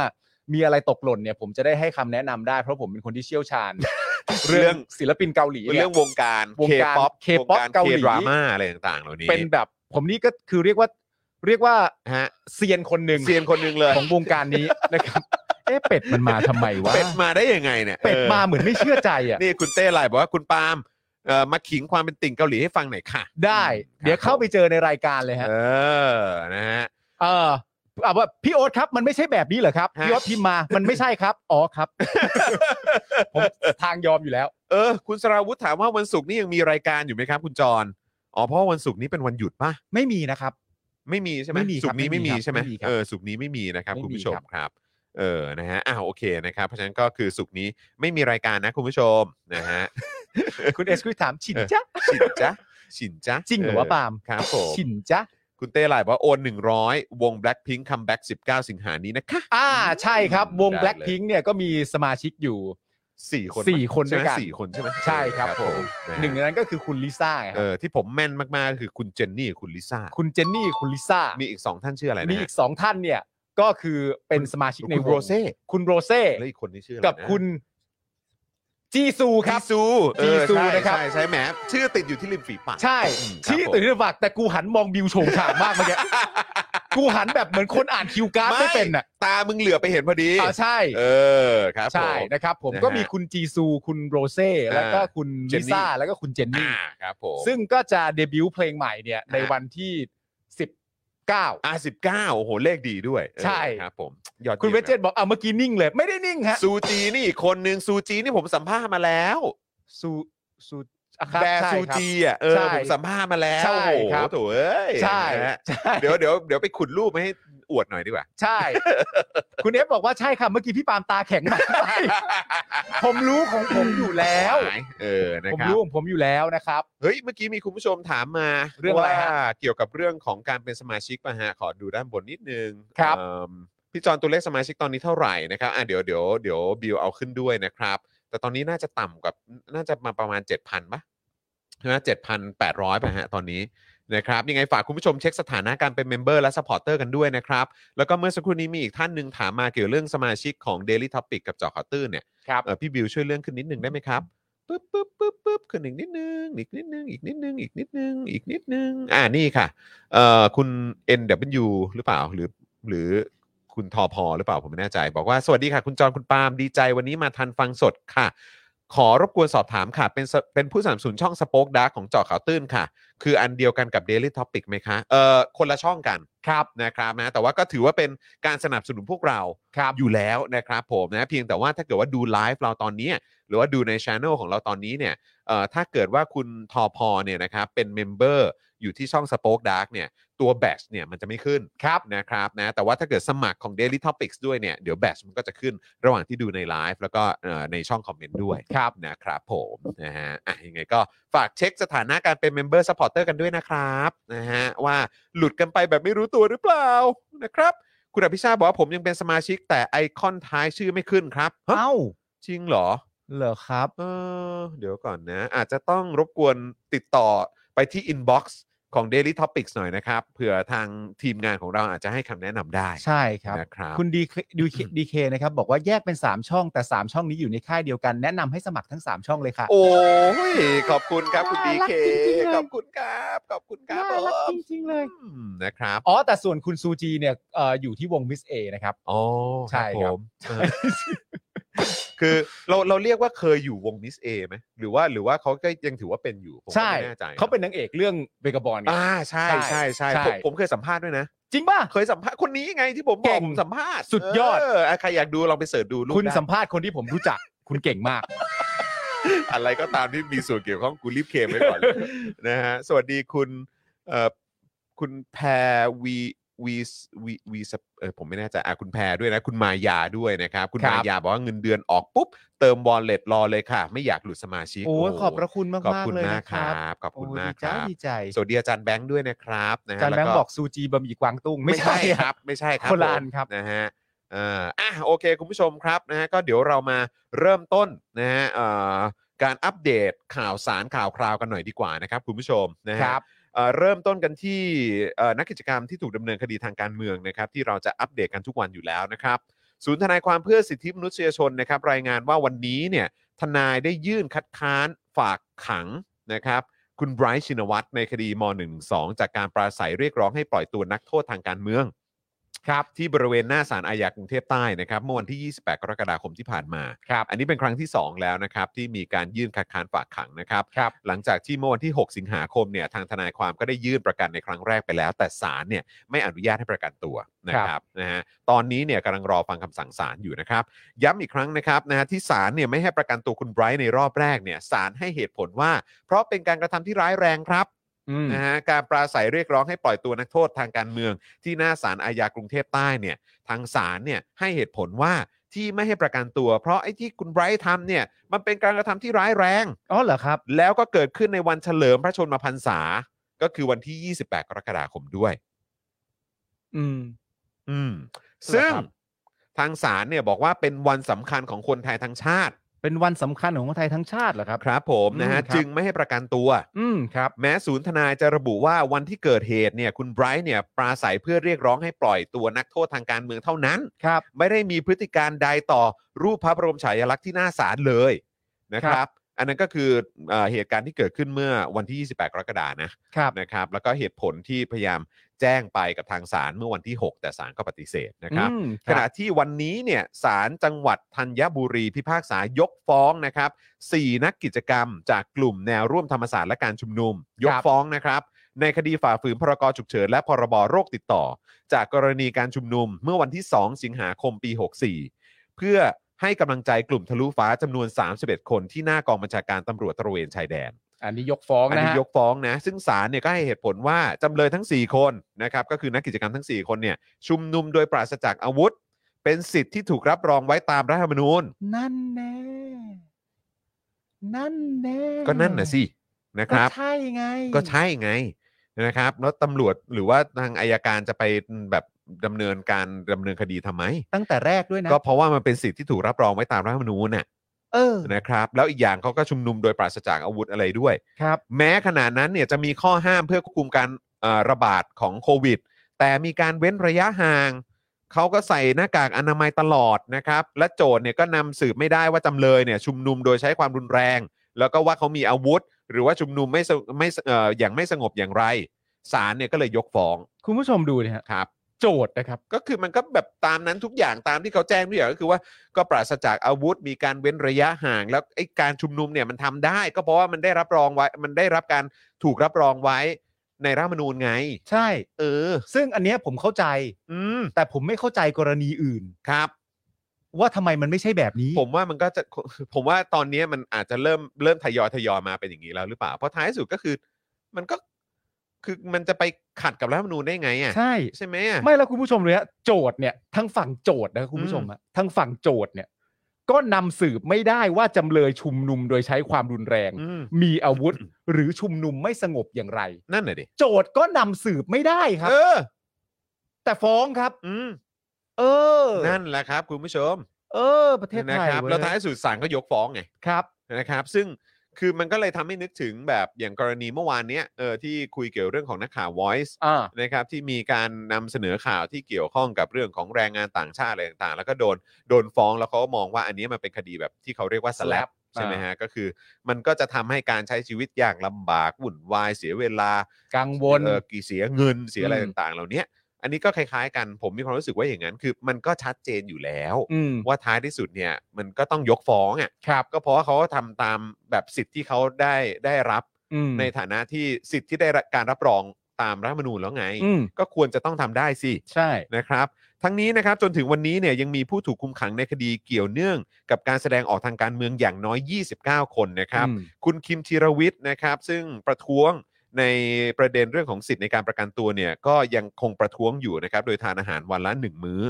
นะครับเอ่อโดยวันนี้เนี่ยแอมเนสตี้ประเทศไทยนะครับ แล้วก็เครือข่ายภาคประชาชนก็เข้ายื่นหนังสือปฏิบัติการด่วนนะครับ ครับ พร้อมรายชื่อ 4,701 คน ที่กระทรวงยุติธรรมนะครับ เพื่อเรียกร้องให้ยุติการคุมขังนักโทษทางการเมือง โดยมีวันลบนาคบัว รองปลัดกระทรวงยุติธรรมนะครับ เป็นผู้ออกมารับหนังสือด้วยนะครับ อ๋อ ก็มารับหนังสือนะค เป็ รั น บ ปฏิบัติการด่วนครับ ครับ นะฮะแล้วก็คือทาง Amnesty หรือเออผู้เอ่อเขาเรียกว่าหน่วยงานหรือว่าองค์กรที่เกี่ยวเรื่องเกี่ยวข้องกับเรื่องสิทธิมนุษยชน แล้ว ค ก็ รับ ประชาธิปไตยเนี่ยก็มักจะมีเรื่องของการขับเคลื่อนนะครับในประเด็นต่างๆ เหล่านี้เนี่ยอยู่เสมอ ครับ นะครับนะแล้วก็วันนี้ก็เป็นอีกหนึ่งวันที่ Amnesty ก็ไปยื่นหนังสือกับทางกระทรวงยุติธรรมด้วยนะครับ ครับผม นะฮะก็ เฮ้ย ก็เดี๋ยวรอดูครับ สายหัวจริง แต่ในส่วนจำเลยทั้ง 4 คนที่ชุมนุมโดยปราศจากอาวุธที่เราเพิ่งรายงานไป ๆ เนี่ย อืม คือจริง ๆ มันมีกฎหมายถูกไหมฮะ ครับ หมายถึงว่ามันมีกฎหมายรองรับอยู่เพื่อเป็นการป้องกันไม่ให้การฟ้องเกิดขึ้นอย่างกลันแกล้งอะ อืม ซึ่งมันผิดกฎหมายอะ ครับ การฟ้องที่แบบว่าเหมือนรูปแบบการกระทำจริง ๆ กับสิ่งที่คุณฟ้องมาเนี่ย ครับ ไอสิ่งที่คุณฟ้องมันรุนแรง และไม่ค่อยจะมีความเกี่ยวข้องกับการกระทำจริง ๆ เลยเนี่ย ครับ มันมีกฎหมายรองรับอยู่แล้วว่าการกระทำแบบนี้ไม่ได้ เพราะมันจะเอามันจะถูกนำมาใช้กลันแกล้งกัน อืม ทางกฎหมาย อืม ก็ไม่รู้ว่าสามารถดำเนินงานอะไรตรงนี้ได้บ้างหรือเปล่า ก็มีมีเอ่อหลายท่านก็บอกว่าฟ้องกลับได้ไหมฟ้องกลับได้ไหมนะครับ มันมีกฎหมายรองรับอยู่อะ ไม่แล้วอีกอย่างเนี่ยก็คือว่าคือผมมีความรู้สึกว่าหนึ่งก็คือว่าฟ้องกลับเนี่ยเอ่อผมก็ไม่แน่ใจว่ามันจะต้องเป็นประเด็นในแง่ของเอ่อเรื่องปกครองหรือเปล่าหรืออะไรแบบเนี้ยตรงที่ว่าก็ต้องดำเนินคดีกับเจ้าหน้าที่ที่ที่ดำเนินการหรือเปล่า อื ม อะไรแบบเนี้ยนะฮะหนึ่งไปจนถึงเรื่องของ 157 อะไรพวกนี้ด้วยไหม ครับ ผมก็ไม่รู้เหมือนกันนะครับ แต่ว่าคือท้ายที่สุดแล้วมันจะมันจะมีการรับผิดชอบในลักษณะไหนก็คือการรับผิดชอบในแง่ของว่า ถ้ามันจะต้องมีการชดเชยค่าเสียหายอะไรให้เนี่ย อืม คือท้ายที่สุดมันก็คือเงินภาษีประชาชน ใช่ แต่ผมมีความรู้สึกว่าสิ่งที่มันควรจะต้องเกิดขึ้นแล้วแล้วแล้วผมว่าประชาชนจะมีความรู้สึกว่าเออมันต้องอย่างนี้สิก็คือการการที่ได้เห็นเป็นตัวอย่างอะ ครับ ว่าเจ้าหน้าที่ที่เหมือนแบบปฏิบัติงานแล้วประชาชนมีความรู้สึกว่าเฮ้ยอันนี้คุณไม่ได้ทำเพื่อประโยชน์ของส่วนรวมนะ อืม อันนี้อันนี้คุณทำตามใบสั่ง หรือว่าทำตามแบบว่าคำสั่งการที่มันดูไม่ชอบทำหรือเปล่า อืม หรืออะไรแบบเนี้ยคือคุณควรควรจะต้องรับผิดชอบด้วยการแบบอาจจะต้องออกจากราชการโดนตัดเรื่องของบำนาญหรือว่าอะไรหรือเปล่า อืม อะ่ะเออคือแบบมันควรจะต้องมีอย่างเงี้ยให้มันเกิดขึ้นเพื่อให้เจ้าหน้าที่รัฐคนอื่นเนี่ยต้องพึงระวัง ต้อง และ ระมัดระวัง และสำเนียกไว้ด้วยว่าสิ่งที่ เออ คุณทำเนี่ยคุณต้องทำเพื่อประโยชน์ของของสังคมปเออระโยชน์ของประเทศชาติ แล้วก็ประชาชน เพราะ ใช่ คุณมีหน้าที่รับใช้ประชาชน มันจะได้เป็นผลลัพธ์อย่างแน่นอนว่าการกลั่นแกล้งประชาชนมีผลกรรมที่คุณต้องรับนะ เออการ มี ทำ ผล อะไรก็ ทางกฎ ตาม หมาย ที่ นะ ที่มันทำไปแล้วแบบว่า เอ้ย แบบนี้มันไม่ใช่ประโยชน์ของประชาชนส่วนรวมนี่ ใช่ เออแบบเนี้ยคุณต้องรับผิดชอบนะ เออ มันมันควรจะต้องมีอะไรที่ที่ที่ต้องมามาตอกย้ำตรงจุดนี้หรือเปล่า ใช่แล้วเมื่อกฎหมายมันกำหนดมาเสร็จเรียบร้อยเหมือนที่ผมบอกก็คือว่ามันมีไว้เพื่อป้องกันการกลั่นแกล้งอะ อืม นั่นแปลว่าถ้าสมมติเป็นการฟ้องกลับเสร็จเรียบร้อยแล้วคุณผิดจริงอ่ะ อืม นั่นมันก็แปลได้นะว่าคุณกลั่นแกล้งอะ อืม ซึ่งมันมันไม่ควรจะเป็นคำที่ถูกต้องในฐานะผู้รับภาษีจากประชาชน มาพิทักษ์สันติราษฎร์เนี่ย อืมหรือว่า หรือ ปฏิ หน่ บัติ วยงานของรัฐหรืออะไร ใช่ ต่างๆนานา ใช่ เนี่ย ใช่ มัน ต้องทำหน้าที่เพื่อเพื่อประโยชน์สูงสุดของประชาชนแหละ มันมัน เออ มันไม่เวิร์กฮะ นั่นน่ะสิฮะมันก็คือมันมันคงต้องมีอะไรที่ ผมก็ไม่อยากจะใช้คำว่าเชือดไก่ให้ลิงดูนะแต่คือหมายหมายหมายถึงว่าคือมันต้องทำให้ให้เห็นเป็นตัวอย่างอะ อืม แล้วก็เพื่อเป็นการแบบว่านำกลับมาซึ่งความเชื่อมั่น อืม ในกระบวนการนะครับ หรือว่าระบบราชการไทยด้วย ใช่ อืมนะครับ ซึ่งตอนนี้มันหายไปเยอะนะครับ ครับ หาย ผม ไปเยอะจนผมว่าติดลบเลยแหละนะครับ สีลังกาคือยังไงครับคุณผู้ชม ศรีลังกาเนี่ยคุณมุก สี ก็อัป ลั เด ง ต กา มา ทำไม คุณมุกก็อัปเดตมาแล้วผมก็เห็นข่าวอยู่ แต่ผมก็แบบเอาจริงเหรอวะ ใครจะมาไทยฮะ เออนะครับ ก็คืออดีตประธานาธิบดีไง อ่า ใช่ไหมฮะอดีตประธานาธิบดีของศรีลังกา ครับ นะครับนะคือทางคุณมุกบอกว่าโหนี่คือเรื่องมันเงียบมากนะ คือถ้าเกิด อ่า ว่าสื่อไม่ได้ทำข่าวนี่อาจจะไม่อาจจะไม่มีข่าวออกมาก็ได้นะ อ่า นะครับคือทางกระทรวงต่างประเทศมาชี้แจงนะครับกรณีอดีตผู้นำศรีลังกาเดินทางเข้าไทย อันนี้ขอบคุณคุณมุกด้วยคุณมุกส่งมานะครับ ครับ คนเดิมครับธานีแสงรัตน์ครับจำได้ใช่ไหม อ่า คนนี้ที่ออกมาอ่าแสดงความเห็นนะครับแล้วก็พูดถึงในประเด็นของการที่แนนซี่เพโลซีไปไต้หวันด้วย ครับ นะครับนะฮะคือทางธานีแสงรัตน์อธิบดีกรมสารนิเทศ และโฆษกกระทรวงต่างประเทศ ชี้แจงกรณีที่มีรายงานข่าวนะครับว่านายอ่าโคทาพยะ ราชปักษานะครับอดีตประธานาธิบดีศรีลังกาเตรียมเดินทางเข้ามาประเทศไทย อืม ว่าการเดินทางเข้าประเทศไทยของอดีตประธานาธิบดีศรีลังกาเนี่ยเป็นการร้องขอจากรัฐบาลศรีลังกาชุดปัจจุบัน โดยไทยพิจารณาคำขอดังกล่าว บนพื้นฐานของความสัมพันธ์ฉันมิตรระหว่างประเทศนะครับนะฮะของไทยและศรีลังกา ทั้งนี้เนี่ยอดีตประธานาธิบดีศรีลังกาเป็นผู้ถือหนังสือเดินทางทูต ซึ่งได้รับการยกเว้นการตรวจลงตราไม่เกิน 90 วันนะครับตามความตกลงว่าด้วยการยกเว้นการตรวจลงตราสำหรับผู้ถือหนังสือเดินทางทูต และราชการปี 56 นะครับ อืม การเข้าประเทศไทยของอดีตประธานาธิบดีศรีลังกาเป็นการพำนักชั่วคราว โดยฝ่ายศรีลังกาแจ้งว่าอดีตประธานาธิบดีศรีลังกาไม่ได้มีความประสงค์ที่จะลี้ภัยทางการเมืองในประเทศไทยแต่อย่างใด อืม และจะเดินทางไปยังประเทศอื่นต่อไป อ๋อ นะครับ ไปต่อ ครับผมเดี๋ยวไปต่อก็คือมามาแวะพักที่นี่ก่อน อ่า นะครับนะแล้วก็เดี๋ยวก็จะไปที่ประเทศอื่นต่อไป อ๋ออะไร แบบนี้นะครับ หนีร้อนมาพึ่งมาพึ่งน้ำเดือดนะฮะ ใช่แต่ก็ ไม่รู้เหมือนกันฮะแต่ว่าก็คือ แต่ก็ยังไม่รู้นะว่าจะไปไหนต่ออ่ะ เออ ก็ยังไม่รู้นะครับ ยังไม่รู้ว่าจะไปไหนต่อ ก็ไม่รู้ว่ามีประเทศไหนเปิดรับการไปบ้าง นั่นนะ แต่ สิ ที่แน่ๆไทยได้ใช่ไหมฮะ ไทยก็ได้ นี่มันก็แล้วนี่นี่แปลว่ามาลีภัยปะ ไม่ก็ ไม่ เขา ใช่ บอ ไหม กว่าเขาบอกว่าอันนี้ไม่ใช่ลี้ภัย อ่า นนี้ไม่ได้มีความประสงค์จะลี้ภัยอะไร เออ เออนะครับ แต่ว่าก็คือเดี๋ยวเดี๋ยวเดี๋ยวจะไปต่อแล้ว แต่ก็คือถ้าจริง ๆ แล้วจุดที่จะมาเอ่ออะไรวะแวะพัก ครับ คือประเทศนี้จุดที่จะไปต่อก็น่าจะใกล้เคียงแถวนี้ปะก็น่าจะโซนๆนี้ปะ ไปไหนวะ มัน อยากรู้เลย ไปพม่าเหรอ ไม่รู้ แวะที่เราแล้วไปพม่า นี่ ต่อ คุณจูบ เงี้ยเหรอ ว่าไปพม่าต่อเลยค่ะ หรือเปล่า เออนะฮะคุ ไป ณ พม่าแล้วต่อเขมรต่อ คุณ เงี้ วย เหร รา อ ยุเหรอตีโค้งเข้ามาหรือเปล่าอุ๊ย ไม่ใช่นะมันจะงอยคนละอันแล้ว ใช่เขาไม่ได้แวะเข้าจะงอยนะฮะ เขาไม่ใช่ ออ เข้าเขาก็คือเขาไม่ได้มา 200 ครั้งอะฮะ ครับผม อันนี้อันนี้เพิ่งมาฮะ เพิ่งมาเพิ่งมา อัน เล นี้ ย เพิ่งมาครับผม เออ โอ้นะฮะ โอเค นี่แต่ destination นี่ก็ นี่ก็ destination ของแต่ละของของผู้นำแต่ละประเทศอะไรนี่ก็อืม ใช่ ทรงทรงนี้ทั้งนั้นเลยเนาะ เออ นะครับนะฮะ หรือว่าวิธีการที่มาสมมติแบบ ที่เราเคยรายงานไปใช่ไหมที่แบบว่ามีใครต่อใครทั้งหลายคนที่แบบว่ามีเอ่อสถานะเป็นผู้ลี้ภัยอ่ะ อืม และได้รับการรับรองแล้วอ่ะ ครับ ก็ส่งกลับ ครับ ก็ส่งเขากลับใช่ไหม อืม หลาย ๆ ครั้งที่เป็นผู้ลี้ภัยทางการ ใช่ครับ เมือผงม ที่มาก็ส่งเขากลับอะไร ใช่ เงี้ย หรือคนที่เขาก็นั่นแหละหนีเข้ามา เออ เพื่อจะไปต่อประเทศต่อไป ใช่ เออ เพราะการการส่งเขากลับไปเนี่ยเราก็ไม่รู้จริง ๆ ว่าการส่งพวกเขาเหล่านั้นกลับไปเนี่ยมันส่งไปเพื่อให้เขา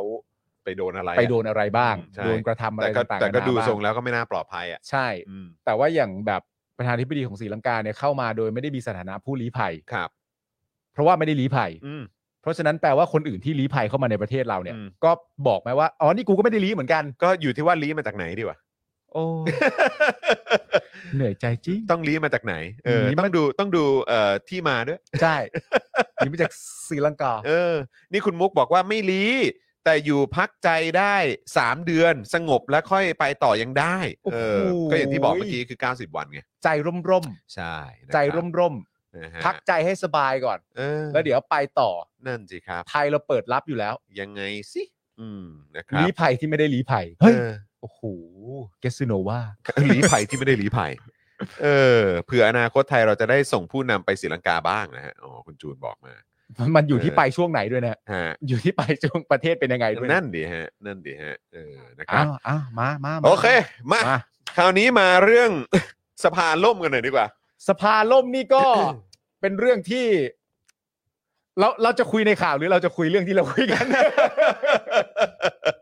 เอาในในข่าว คุณเอามวลมวลในข่าวก่อนอ่ะ เออนะฮะ อ่ะโอเค งั้นเดี๋ยวเรา เราดูรายละเอียดใน อ่า ในข่าวก่อนดีก เพราะ ว่า มันก็มี ะครับ ตัวเลขอยู่พอสมควรเหมื ใช่ อนกัน แล้วเดี๋ยว แล้วเดี๋ยวเราก็มานั่งคุยกัน แล้วก็คุณผู้ชมก็มาร่วมแสดงความเห็นกันได้นะ คุณผู้ชมเราต้องคุยกันนะเรื่อง ใช เนี้ย่ นะครับ เออ วันนี้เนี่ยนะครับที่ประชุมรัฐสภานะครับเขามีนัดกันคุณผู้ชม เขามีนัดกัน เขา ค มี รับ นัดกัน เขามีนัดกันเฮ้ยมึงนัดกูปะ โอ้ยมีนัดกันแล้วก็เป็นคงเป็นข่าวกันแบบจริงจังด้วยนะ เออ วันนี้จะมาถึงแล้วใกล้แล้วพรุ่งนี้แล้ว ใช่ เออแล้วก็มาถึงวันนี้นะครับ อ่า นะฮะกับการพิจารณาร่างพรปว่าด้วยการเลือกตั้ง ใช่ สสนะครับที่เกี่ยวกับการคำนวณสูตรสสปาร์ตี้ลิส อืม หาร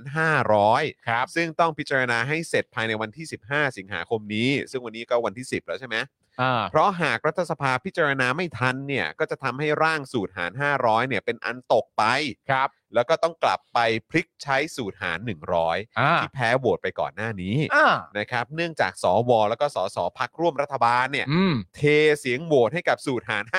ซึ่งประหลาด 500 มาก จำได้ไหมไอ้วันนั้นแล้วก็แบบมึงเป็นอะไรกัน มึงเป็นอะไรแล้ว เออ มึงเอามาจากไหน นั่นน่ะดิ ทั้งทั้งที่ในความเป็นจริงกกตก็ผ่านครมอแล้ว ใช่ มึงโดดมา 500 มึงเอามาจากไหน มา เนี่ จาย กไหน อ่า นะฮะท่ามกลางกระแสข่าวนะครับสสแล้วก็สวบางส่วนเนี่ยได้รับใบสั่งให้ไม่เข้าประชุมเพื่อคว่ำสูตรหาร 500 นั่นมันกลับไปกลับมา นั่น นะ น่ะสิ ก็นึกว่าต้องการจะให้เป็น 500 ให้ได้ เอาไงกันแน่เนี่ย อะไรวะ เออ เนี่ย นะครับบางทีก็ทำให้นึกเลยนะครับว่า เออไอ้ที่เขาบอกกันว่าเออประวิทย์ว่าไงประยุทธ์ว่าไงเอ เอ อ อ นี่มันมีการคานอำนาจอะไรกันหรือเปล่าอะไรแบบนี้ อ่า มันก็ทำให้เราเอะเอะอยู่เหมือนกันนะ เพราะล่าสุดนี่แต่ล่าสุดประวิทย์ก็ออกมาบอกเองว่าถ้าจะมีการเลือกตั้งครั้งหน้าสมมติว่าอยู่ต่ออีก 2 ปี ตอนนี้ยังไม่ได้คิดเรื่องนี้ ถ้ามีการเลือกตั้งครั้งหน้าพักพลังประชารัฐจะเสนอชื่อ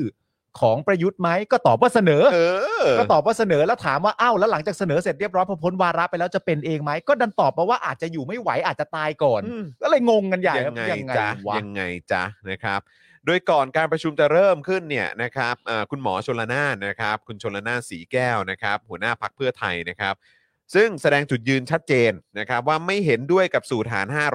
500 เพ ครั ราะ บ ขัดต่อรัฐธรรมนูญ อืม นะครับซึ่งก็พูดกันมาตั้งแต่ตอนนู้นแล้วแหละ ครับ นะครับ แล้วก็บอกว่าการไม่ร่วมเป็นองค์ประชุมเป็นหนึ่งในกลไกของสภา เพื่อยับยั้งกฎหมายที่เห็นว่ามีชอบ อืม นะครับได้โพสต์ Facebook นะครับระบุว่า 10 สิงหา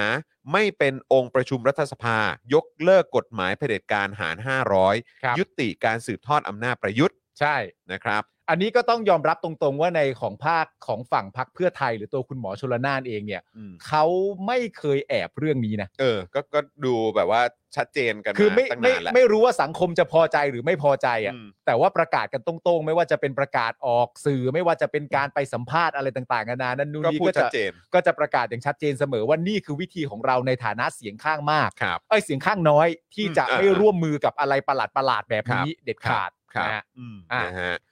ซึ่งนะครับเอ่อคุณชวนหลีกภัยนะครับ ได้แจ้งที่ประชุมนะครับว่าเอ่อวันวันนี้เนี่ยนะครับมีสมาชิกลา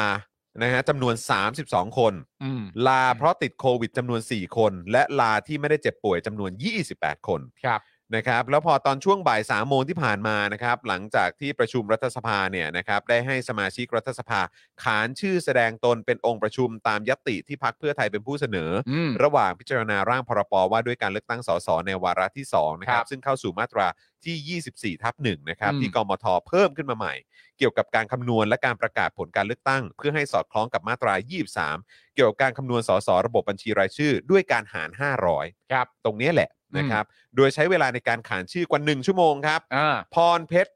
เอ่อวิชิตชนลชัยนะครับ ครับ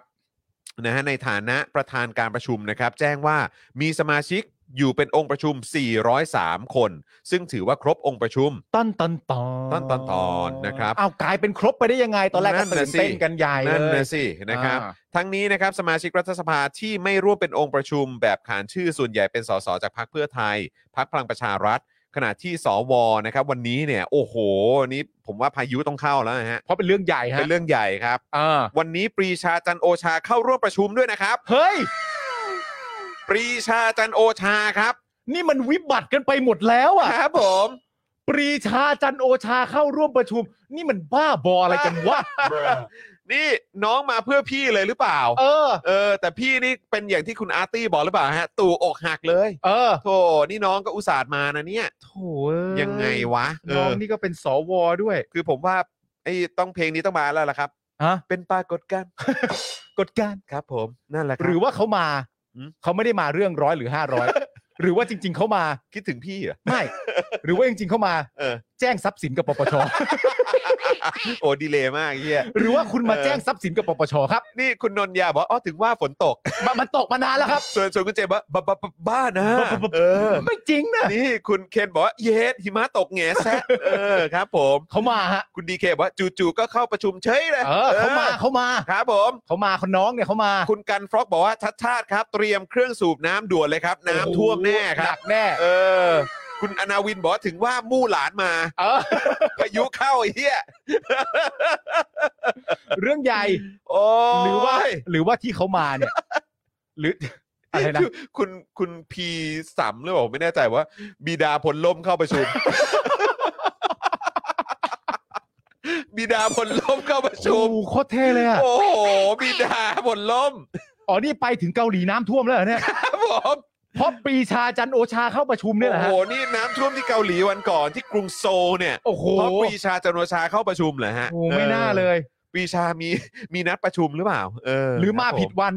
ไม่รู้ หรือว่าจริง ๆ แล้วเขาไปสะดุ้งเรื่องประเด็นเรื่องศาสตราจารย์อารยะปะ โอ้โห ที่แบบเพิ่งเขียนอะไรถึงเขาอะ กูกูต้องโชว์ตัวหน่อยละ เออกูต้องโช แส ว์ ดง ตัว ตัว แล้ว ละเออกูต้องแสดงตัวละเออ กูมาแล้วนะ กู ปั๊บ มาแล้ว อ้าวทำไมตู่หักกลัว เออ โอ้อะไรเนี่ย อะอ้าวมันเป็นยังไงมันเป็นยังไง แต่พอจะขอลงมติมาตรา 24 ทับหนึ่งที่กรรมาธิการแก้ไขเพิ่มเติมนะครับ ปรากฏว่ามีสมาชิกอยู่ในที่ประชุมไม่พอสำหรับการลงมติครับ ครับ พรเพชรเนี่ยก็เลยสั่งปิดการประชุม อืม โดยหลังปิดประชุมเนี่ยครับสมชัยศรีสุทธิยากรก็ได้โพสต์ Facebook ทันทีนะครับว่าสภาล่มขาด 22 คน น่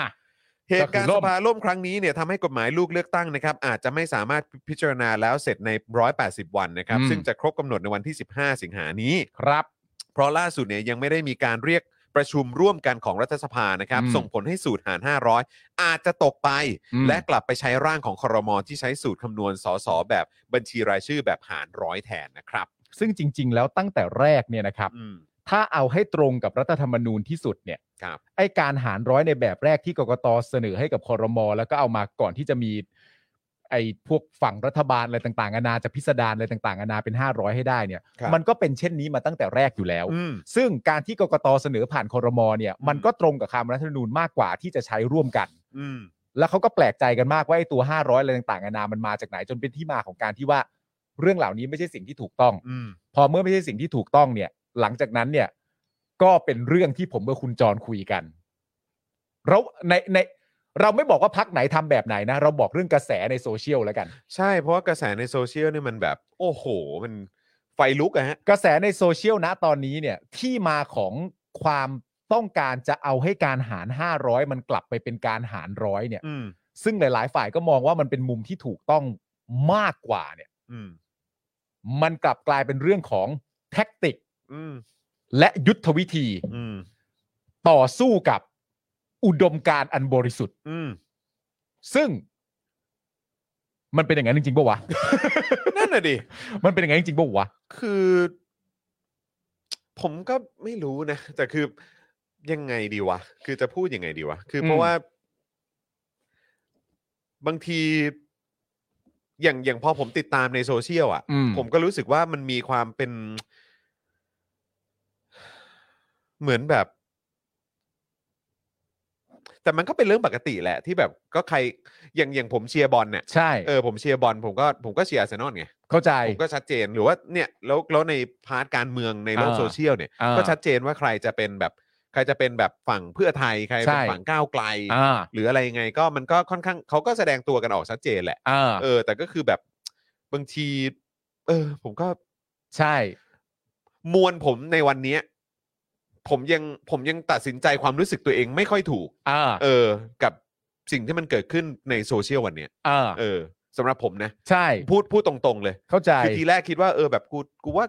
กูน่าจะมีคำตอบกับความรู้สึกกูแล้วแหละ แต่ว่า อ่า จนวินาทีเนี้ยผมก็ยังยังแบบรู้สึกว่าอยากจะไปตกตะกอนต่ออีกหน่อยอะ ใช่ กัเหตุการณ์ที่ผ่านมาในในช่วงที่ผ่านมาด้วยนะ ใช่ เออ เพราะว่าคุณผู้ชมเนี่ยที่ส่งเข้ามาเอ่อเอ่อคุณบิวส่งเลื่อนขึ้นนิดหนึ่งฮะ อืม เอ่อคุณเวจเจตบอกว่าจริง ๆ เพื่อไทยบวกพลังประชารัฐ รวมกันก็โหวตชนะ แล้วนี่จะมาเล่นเกมทำไม นี่ก็เป็นประเด็นที่สำคัญเป็นแต่ประเด็นที่สำคัญพาร์ทเนี้ยมันไม่ได้สำคัญตรงพักเพื่อไทย อื มันสำคัญตรงว่าในพักพลังประชารัฐนะเกิดอะไรขึ้น อืม เพราะในความเป็นจริงเราดูตั้งแต่แรกมันดูเหมือนพักพลังประชารัฐควรจะเอา 500 ถูกปะ อืม ไม่งั้นมันจะมี 500 ขึ้นมาตั้งแต่แรกทำไม อืม ก็เอาตามนั้นเสร็จเรียบร้อยยังไงก็แล้วแต่พักพลังประชารัฐก็เป็นแกนนำในการจัดตั้งรัฐบาล อืม มีประวิทย์มีประยุทธ์มีอะไรต่างๆนานานั่นนู่นนี่ เพราะฉะนั้นถ้าจะรวมกันไปอย่างนี้ให้เป็นร้อยแต่มันก็น่าแปลกตรงที่ว่า แล้วพักพลังประชารัฐมีความจำเป็นต้องการจะกลับไปสู่ร้อยทำไม อืม แล้วใครในพักพลังประชารัฐมีความต้องการจะกลับไปสู่ร้อย อืม แล้วใครในพักพลังประชารัฐ ซึ่งอาจจะไม่ใช่พักพลังประชารัฐแล้ว อืม แต่กลายมาเป็นนายกนะตอนนี้ อืม คนนั้นหรือเปล่าที่เป็นคนที่ต้องการ 500อ เอยู่ อใช่ แล้วนั่นแปลว่าพลังประชารัฐกับประยุทธ์ณตอนนี้เกิดการตกลงกันไม่ได้แล้วเหรอ อืม แต่ประวิทย์ก็เพิ่งบอกว่ายังไงก็เป็นประยุทธ์อยู่ เอ ดี อใช่ เพราะฉะนั้นไอ้ตัวเพื่อไทยเนี่ย อืม จะร้อยไม่ร้อยเนี่ยสำหรับผมอะเพื่อไทยไม่ได้เคยเปลี่ยน อืม เพื่อไทยร้อย อืม มาเสมอ อืม ร้อยกับบัตรสองใบถูกไหม อืม ส่วน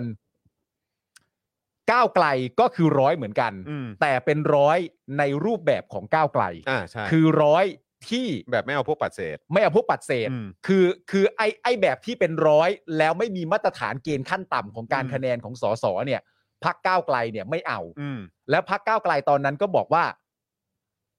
แต่ตอนนั้นก็มีการโจมตีพักก้าวไกลว่าแบบ เหมือนอารมณ์ประมาณแบบ เฮ้ยยูจะร่วมงานกับใครไม่เป็นเลยเหรออ ม ไม่ได้ของตัวเองก็ไม่ได้เอาแบบไหนพักก้าวไกลก็ยืนยันชัดเจนนะตอนนั้นว่า นี่มันเป็นวิธีการที่ถูกต้อง อืม ผิดจากนี้มันมันก็อาจจะไม่ใช่ อืม ใช่ไหมแต่ณตอนนี้เนี่ย ผมก็มามองรู้สึกว่าในตัวของพักก้าวไกลจริง ๆอะ่ะพอสมมติมันกลับไปเสร็จเรียบร้อย เพราะว่า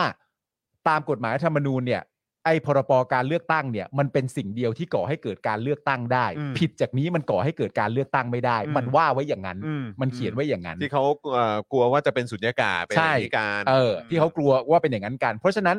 ตัวตัวก้าวไกลเองเนี่ย ณตอนนี้สรุปสสมมติว่ามันไปสรุปจบจริง ๆ ที่ต้องกลับไปใช้ร้อยเหมือนเดิม อืม ถึงแม้ว่าก้าวแต่แต่อย่างไรก็ดีก้าวไกลก็ยืนยันชัดเจนว่ากูก็ไม่ได้เอา อืมใช่ 500 กูก็ไม่เคยพูดว่ากูจะเอา อืม 500 กูเอาร้อยในรูปแบบที่มีเกณฑ์ขั้นต่ำไม่งั้ อื น ม แม่งก็ปัดเศษกันวุ่นวาย อืม นี่คือสิ่งที่ก้าวไกลบอก เพราะฉะนั้นตอนนี้ถ้ามันจะกลับไปร้อยอยู่ดี มันก็อาจจะเป็นร้อย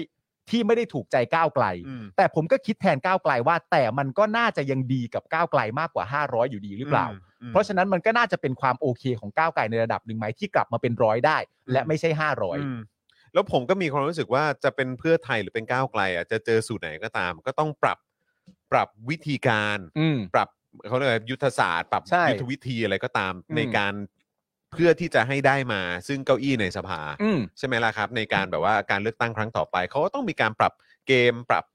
แท็กติกอะไรอยู่แล้วอ่ะ อ่า เออแต่คือแบบสำหรับผมตอนเนี้ยผมมองมุ่งหน้าไปที่การเลือกตั้งแล้วแหละ ใช่ คือเพราะคือไอ้เฮียคือการที่มันจะแก้ปัญหาต่าง ๆ เหล่านี้ที่มันเละเทะเยอะ อืม แยะมากมายเนี่ยก็คือเราต้องไปสู่การเลือกตั้ง อืม แล้วก็ต้องเป็นการเลือกตั้งที่มันนำพาไปสู่ความเป็นประชาธิปไตย อืม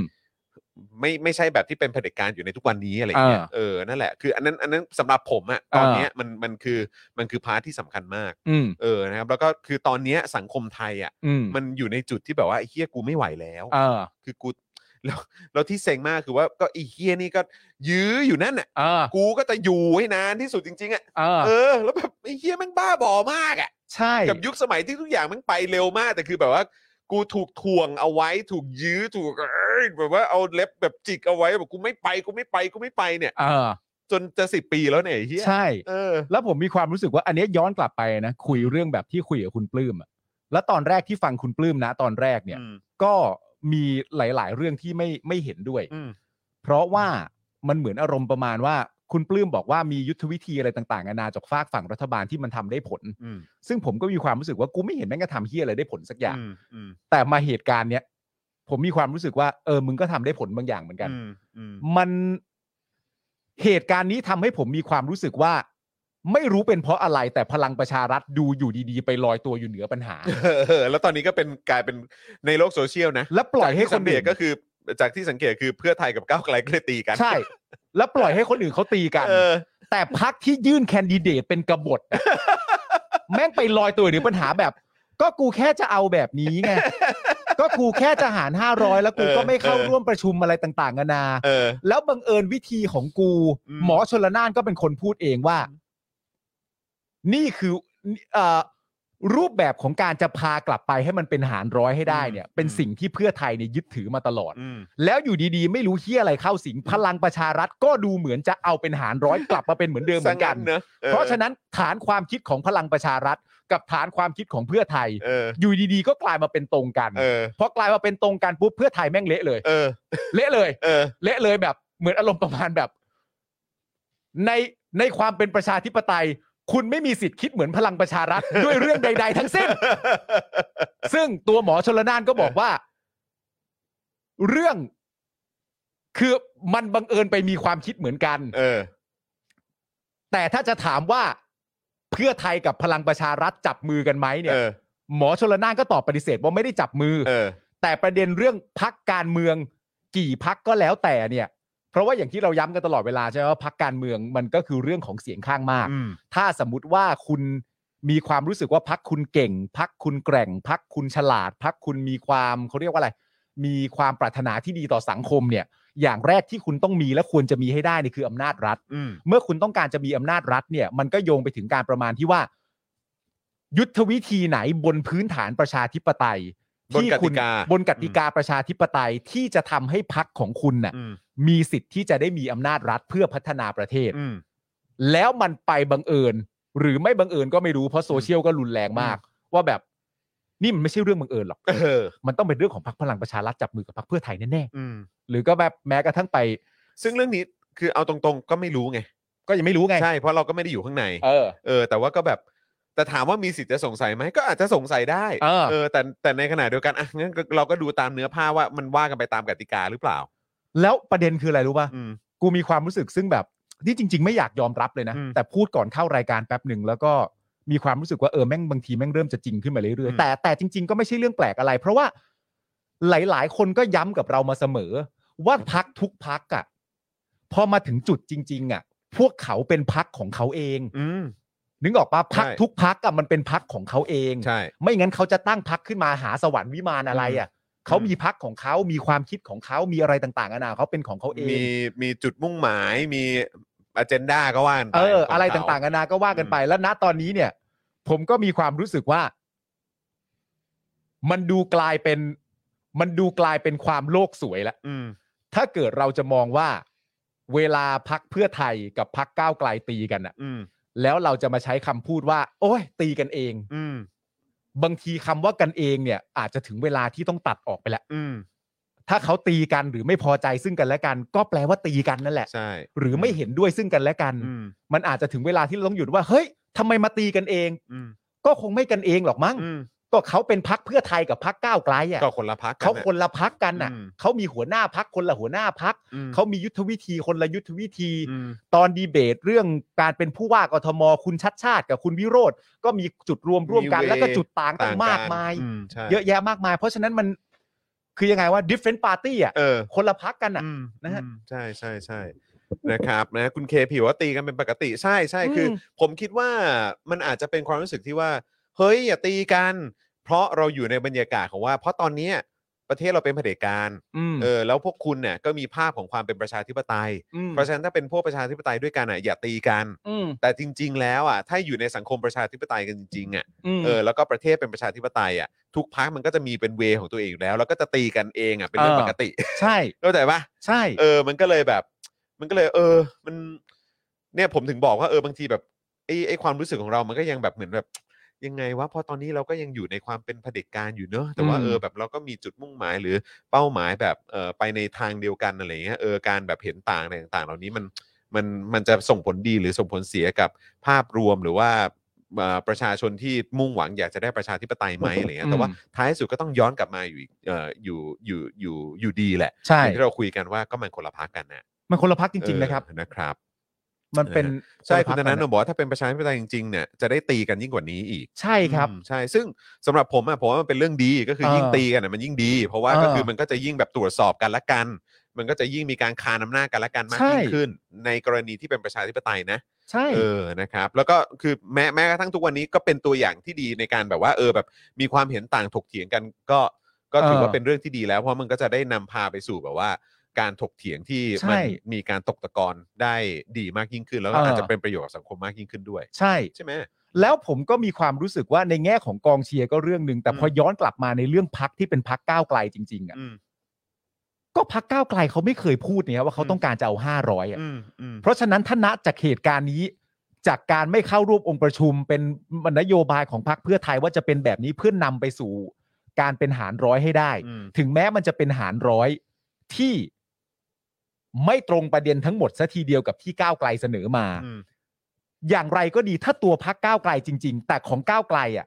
ที่เป็นอันนั้นน่ะ มันถูกปัดตกไปตั้งแต่แรกแล้วไง อืม เพราะฉะนั้นถ้าเหลือหารร้อยแบบนี้ กับเหลือหารห้าร้อย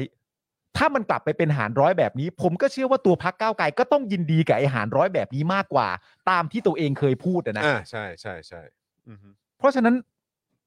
มันก็ออกในรูปแบบที่ อืม ก็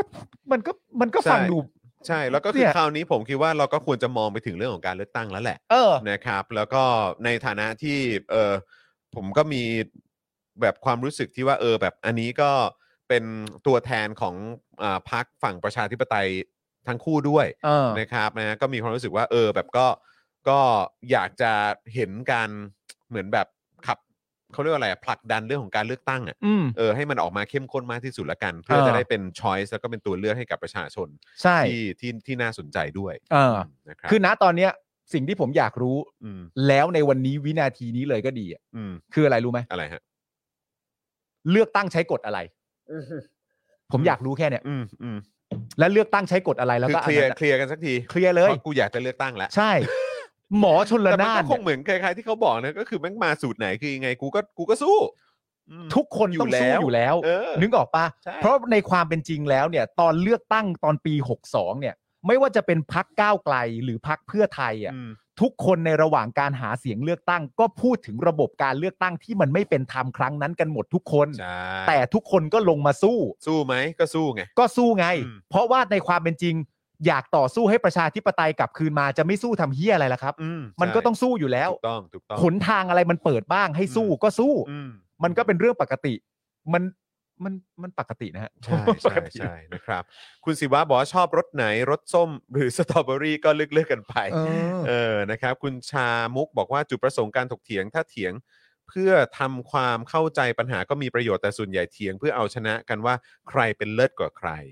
เออ นะครับ คุณเจมส์ธนวัฒน์นะครับ บอกว่าสุดท้ายจุดหมายปลายทางที่มองร่วมกันคือมันเกิดประโยชน์กับประชาชนแค่นั้นจริง ๆ อืม นะครับ คุณธนบัตรบอกว่ามันก็ฟังดูสมเหตุสมผลอะไรนะฮะเออมันก็ฟังดูสมเหตุสมผลแล้วนะผมว่า อืม นะครับคุณดีเคบอกว่าแต่ความจริงคือผู้ใหญ่ไทยถกไม่เป็นมากกว่า นะครับ เลยฟังดูเหมือนตีกันตลอดเวลา เอออ อะไรอย่างนี้ใช่ไหมฮะ นะฮะ อ่าโอเ คุณจูนเมคอัพบอกว่าสิ่งสำคัญคืออย่าบูชาตัวบุคคลแถวนี้ อืม อ่านะครับ คุณเอ่ออะไรขอดูด้านบนนิดนึงปุ๊บอ่าโอเค พอพอพอเอ่ออะไรนะ คุณธนาโนมบอกว่าส่วนแมงสาบนี่หาช่องแทงข้างหลังตลอด เออคุณจูนบอกว่าตอนนี้เพื่อไทยโดนด่าบ้างก็พอๆก็พอๆกันละกัน อ่า เออนะครับเ คือตอนเนี้ยอันนี้ก็เป็นอีกอันที่สนุกมากอ่ะ อืม คือเรื่องเกี่ยวกับกระแสในโซเชียลอ่ะ อืม ระหว่างพักเพื่อไทยกับพักก้าวไกลอ่ะ อืม ที่ถ้าตามดูแล้วก็จะสนุกมากอ่ะ อืม ว่าด้วยประเด็นอะไรรู้ไหม อะไรฮะ ใครด่าใคร ก่อน เยอะมากเลยอะ เออ เยอะมากเลยอะ เออ เพื่อไทยก็จะบอกว่าก้าวไกลมักจะเริ่มด่าก่อนเสมอ อืมเนี่ยอาจารย์เอกชัยบอกว่าขี้เกียจเถียงครับ เบื่อปล่อยปล่อยไป เออ คือแบบก็ แต่คืออันนี้เป็นสิ่งที่ผมก็จะเห็นอยู่ในโซเชียลอยู่เป็นประจำอะนะฮะ เออ เออ เรื่องของแบบทั้งทั้งสองทั้งสองพักก็จะมีแบบเหมือนความเห็นที่แบบแตกแตกต่างกันพอสมควรนะครับ เออ คุณตุ๊กบอกว่าถ้าเหรียญอีกด้านผู้ว่าอะไรนะครับ ผู้ว่าเป็นพี่วิโรธคุณจรคิดว่าไงครับ คือหมายว่าถ้าถ้าคุณวิโรธได้เหรอครับ หมายถึงว่าถ้าคุณวิโรธได้เป็นผู้ว่าใช่ไหมฮะ ถ้าได้เป็นผู้ว่าก็อีกฟิลหนึ่งเลยอ่ะ ก็ต้องอีกฟิลหนึ่งเลย อีกฟิลหนึ่งเลยอ่ะเออนะครับนะฮะแต่ถ้ามาจากการเลือกตั้งก็โอเคอยู่แล้วล่ะครับเออ มาจากการเลือกตั้งก็ต้องยอมรับครับ ใช่ครับผม ฮะ คุณจู่ว่าจริงด่ากันไปด่ากันมา แล้วคนว่าโทนี่ก็โดนด่ากลับ เออ เออ อะไรอย่างเงี้ยนะครับนะฮะก็เนี่ยแหละคุณผู้ชมก็ก็รู้สึกว่าเอ่อเป็นประเด็นที่เห็นความคุกรุ่น ใช่ ในโลกโซเชียลมานะครับ เออ แล้วก็เออเราหยิบมาถกมามาคุยกันหน่อยนะครับ เออ เพราะว่าก็เห็นเห็นคุณผู้ชมซึ่งเป็นแฟนรายการของเราหลาย ๆ ท่านในโซเชียลมีเดียก็ก็พูดถึงเหมือนกันเออนะครับก็มีการโพสต์มีการพูดถึงเหมือนกันอะไรก็เลยรู้สึกว่าเออก็ต้องหยิบเรื่องนี้ขึ้นมาคุยกันหน่อยมั้ง เออ มนะครับ แล้วมันแล้วมันเป็นอารมณ์นี้ด้วยไงว่าใน ความเป็นจริงแล้วเนี่ยเอ่อหลายหลายๆ ครั้งที่เกิดขึ้นเนี่ย ทุกคนก็จะบอกเป็นเหมือนกันว่าเอ่อเมื่ออย่างที่ผมบอกไปก็คือว่าเวลาคุณที่คุณต้องการมีอำนาจรัฐอะ ครับ บนบนรูปแบบพื้นฐานของความเป็นประชาธิปไตยเนี่ยนะ อืม เอ่อถ้ามีโอกาสอะในการจะโหวตหรือลงมติเนี่ย อืม คุณก็ต้องเลือกของคุณเองถูกปะ อืม คุณก็ต้องเลือกของคุณเองว่า วิธีการไหนหรือรูปแบบแบบไหนเนี่ย อืม นน่าจะทำให้คุณได้มา ซึ่งเสียงข้างมากหรืคอรับ เสียงเยอะที่สุดให้กับพรรคคุณ ครับ มันเป็นสิทธิ์ของคุณอยู่แล้ว อืม ในการเลือก เพราะคุณมีถ้าคุณเป็นฝั่งประชาธิปไตย แล้วคุณหวังดีกับประชาชน แล้วคุณทำเพื่อประชาชนเนี่ย อืม คุณก็ต้องการอำนาจรัฐไปดูแลพวกเขา อืม ซึ่งอันนี้แฟร์มาก ใช่ เป็นเรื่องปกติอยู่แล้ว อืม หรืออ๋อเข้าใจแล้ว อืม แต่ณตอนเนี้ยมันมันบังเอิญไป ซึ่งผมไม่รู้ว่าคุณผู้ชมคิดยังไงนะ แต่ณตอนเนี้ยมันมีกระแสจากเหตุการณ์ที่เกิดขึ้นณตอนเนี้ย และณตอนแรกยิ่งตื่นตระหนกเข้าไปใหญ่ที่อยู่ดีนับองค์ประชุมแล้วมันครบอะ อืม แล้วพอนับองค์ประชุมแล้วมันครบเสร็จเรียบร้อยเนี่ยเขาก็กลัวว่าไอ้เจ้ยศูนยากาศมาแล้ว อืม ประยุทธ์แม่งได้อยู่ต่อยาวแน่ๆแล้ว อืม แต่สุดท้ายพอจะยกมืออีกทีนึงพักเพื่อไทยบอกตั้งใจให้นับใหม่ใช่ไหม อื เพราะแบบไอ้เหี้ยมันเสียบบัตรแทนกันหรือเปล่าหรืออะไร อืม ต่างๆกันานานั่นนู่นนี่ก็เลยจบมาแบบนับองค์ประชุมแล้วไม่พบ อืม แต่ก็ดันมีอารมณ์แบบไปตีความกันต่อเนื่องอีกว่า การที่เหมือนอารมณ์ประมาณแบบการที่เข้าประชุมอะแปลว่าคุณน่ะต้องการหารห้าร้อยหรือเปล่า อ่าเออใช่ อันนี้เป็นประเด็นที่ตามมา ใช่ใช่ใช่ ซึ่งอันเนี้ยเป็นการกล่าวไปถึงพักก้าวไกลโดยตรง อืม ว่าคุณต้องการหารห้าร้อยหรือเปล่า อืมอืมอืม ถึงมาทำลักษณะแบบนี้ อืม ทั้งทั้งที่คุณบอกมาเสมอว่า ไม่เอา คุณเอาหารร้อย อืม แต่เป็นอีกแค่รูปแบบหนึ่งเฉย อืม ๆ แต่พอมองย้อนกลับมาก็คือว่า มันก็เลยมีการเล่นประเด็นเดิมที่ตัวพักเพื่อไทยเคยพูดมาก่อน ก็คืออยู่ในประเด็นที่ว่า ก็จริง ๆ หลาย ๆ คนก็พูดเองไม่ใช่เหรอว่าจริงๆแล้วยุทธวิธีไหนมันก็ได้ อืม นึกออกไหมบน อืม พื้นฐานประชาธิปไตยยุทธวิธีไหนมันก็ได้ มันก็แล้วแต่พักพักไหนจะเลือกวิธีไหนไง อืม ทีนี้พอพูดแบบนี้เสร็จเรียบร้อยเนี่ยก็เลยมีการดึงกลับไปอีกประเด็นหนึ่งว่า จริง ๆ ก็ไม่ใช่ประเด็นเรื่องร้อยหรือหารร้อยสัทีเดียวหรอก จริง ๆ มันขึ้นอยู่กับว่าไอหารร้อยเนี่ยมันเข้ากับกติกาของรัฐธรรมนูญมากกว่า ไอหารร้อยเนี่ยมันไม่เข้าฝักเข้าฝ่ายเข้าอะไร หาร ต่างๆ หาร นานา ห้าร้อย อาหาร 500เนี่ยมันไม่เข้าฝักเข้าฝ่ายเข้าแก๊ปเข้าอะไรต่างๆนานาเลย อืม เพราะฉะนั้นมันไม่ใช่เรื่องยุทธวิธีร้อยหรือ 500 มันเป็นการทำให้คล้ายคลึงกับรัฐธรรมนูญที่กำหนดมาที่สุด อืม ก็เป็นทางนี้ไปอีก อืม ใช่ไหม โอ้ยคุณผู้ชม คุณเอ่ออาจารย์เอกชัยบอกว่าวาระร้อยที่แก้รัฐธรรมนูญมาหารหารร้อยครับ เออ อืมครับ ผมก็คือก็คือมันก็ต้องหารร้อยอะเนาะ ฮะ เออนะครับ เออคุณมิสเตอร์บูชิโดบอกว่าก้าวไกลเนี่ยก็เข้าตลอดลงเลือกตั้งยังลงแข่งเองเลย อืม เออคุณเคนบอกว่าเผ็ดเผ็ดกลาง อะไรนะอ๋อเผ็ดกลางนั่งชิลให้ประชาธิปไตยเลดเดมไฟซึ่งเป็นปกติของประชาธิปไตยอยู่แล้ว อืม เออ นั่นน่ะสิครับ นะฮะ คุณนานาวาบอกว่าก้าวไกลเขาก็มีวิธีของก้าวไกล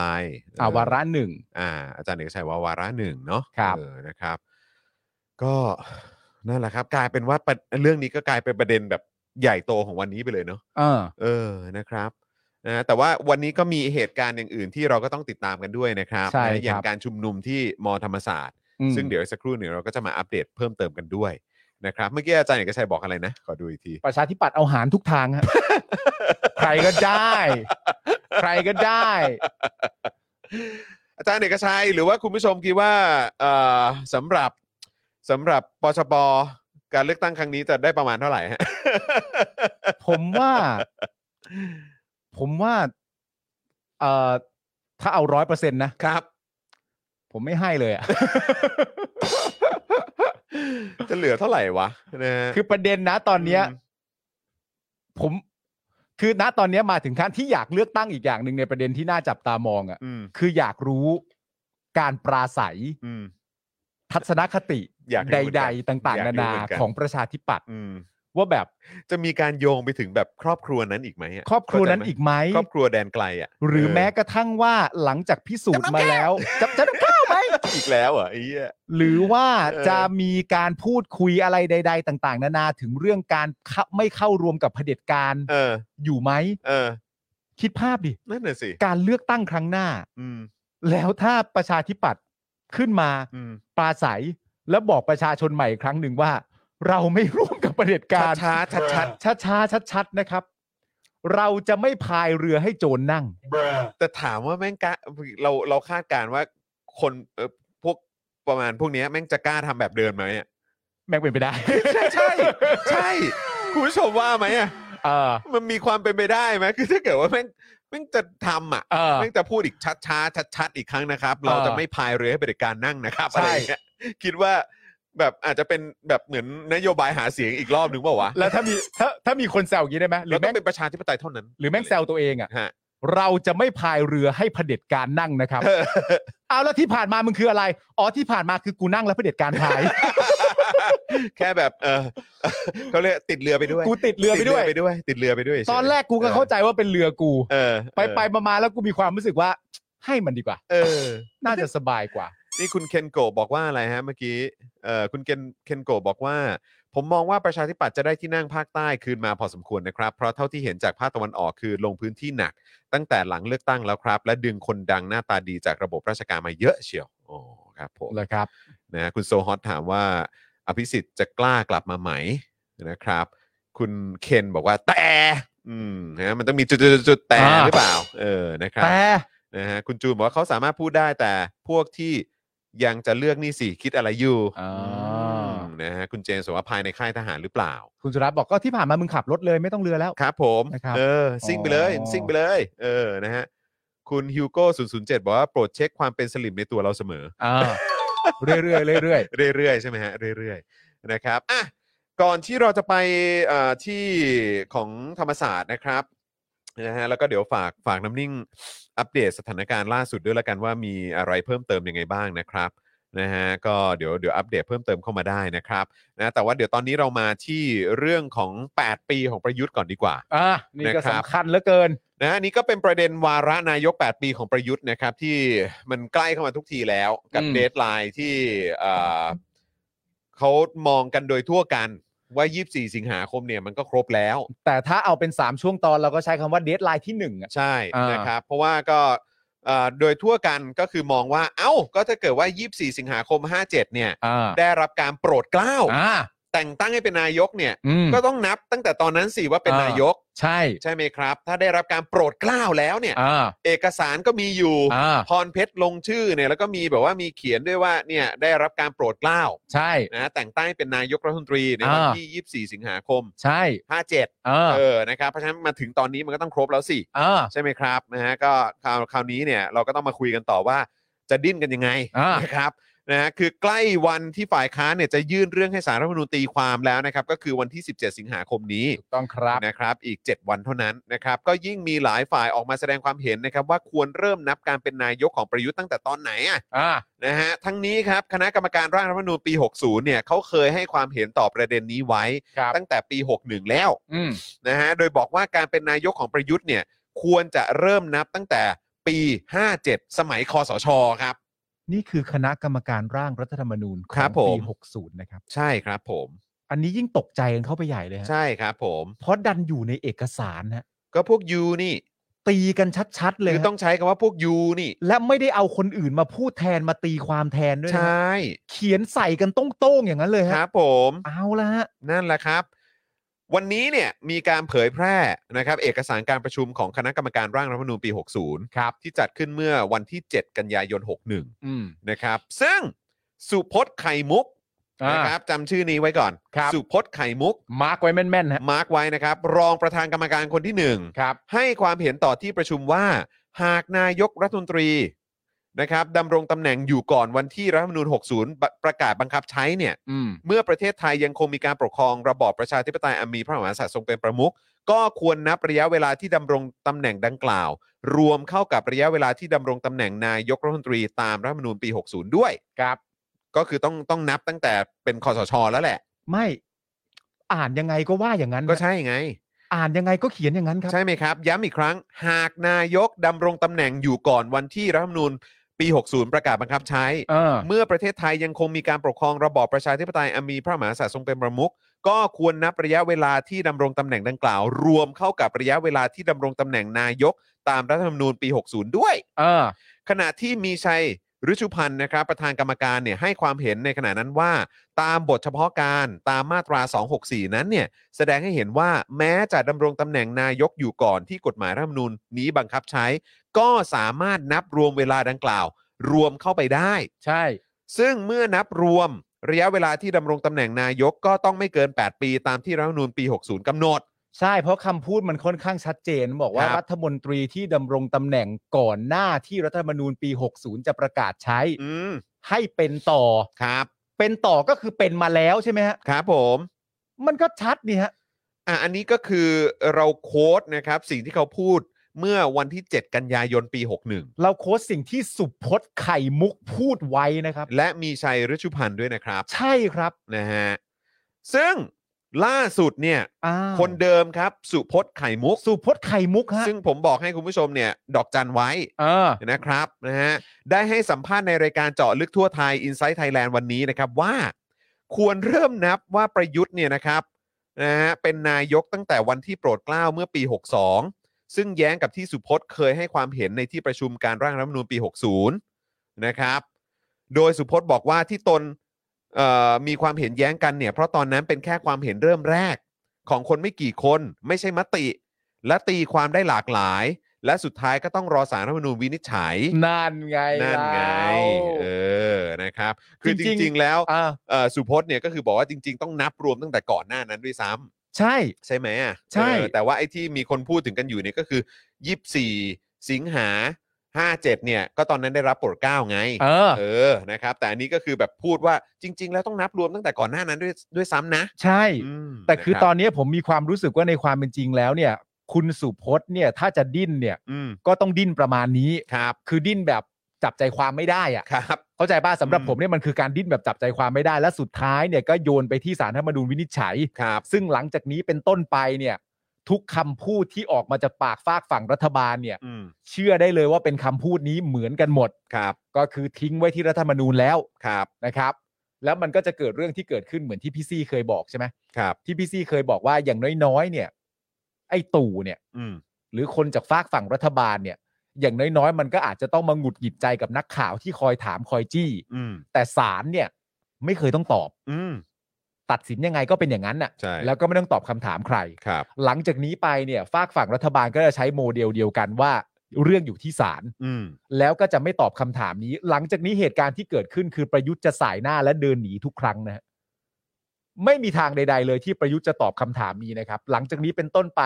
แต่ผมก็แนะนำให้นักข่าวจี้เยอะๆเราจะได้เก็บภาพไว้ย้ำได้ว่า มันมีกี่ครั้งที่มันสายหน้าแล้วเดินหนีนะครับ ซึ่งเป็นซึ่งซึ่ง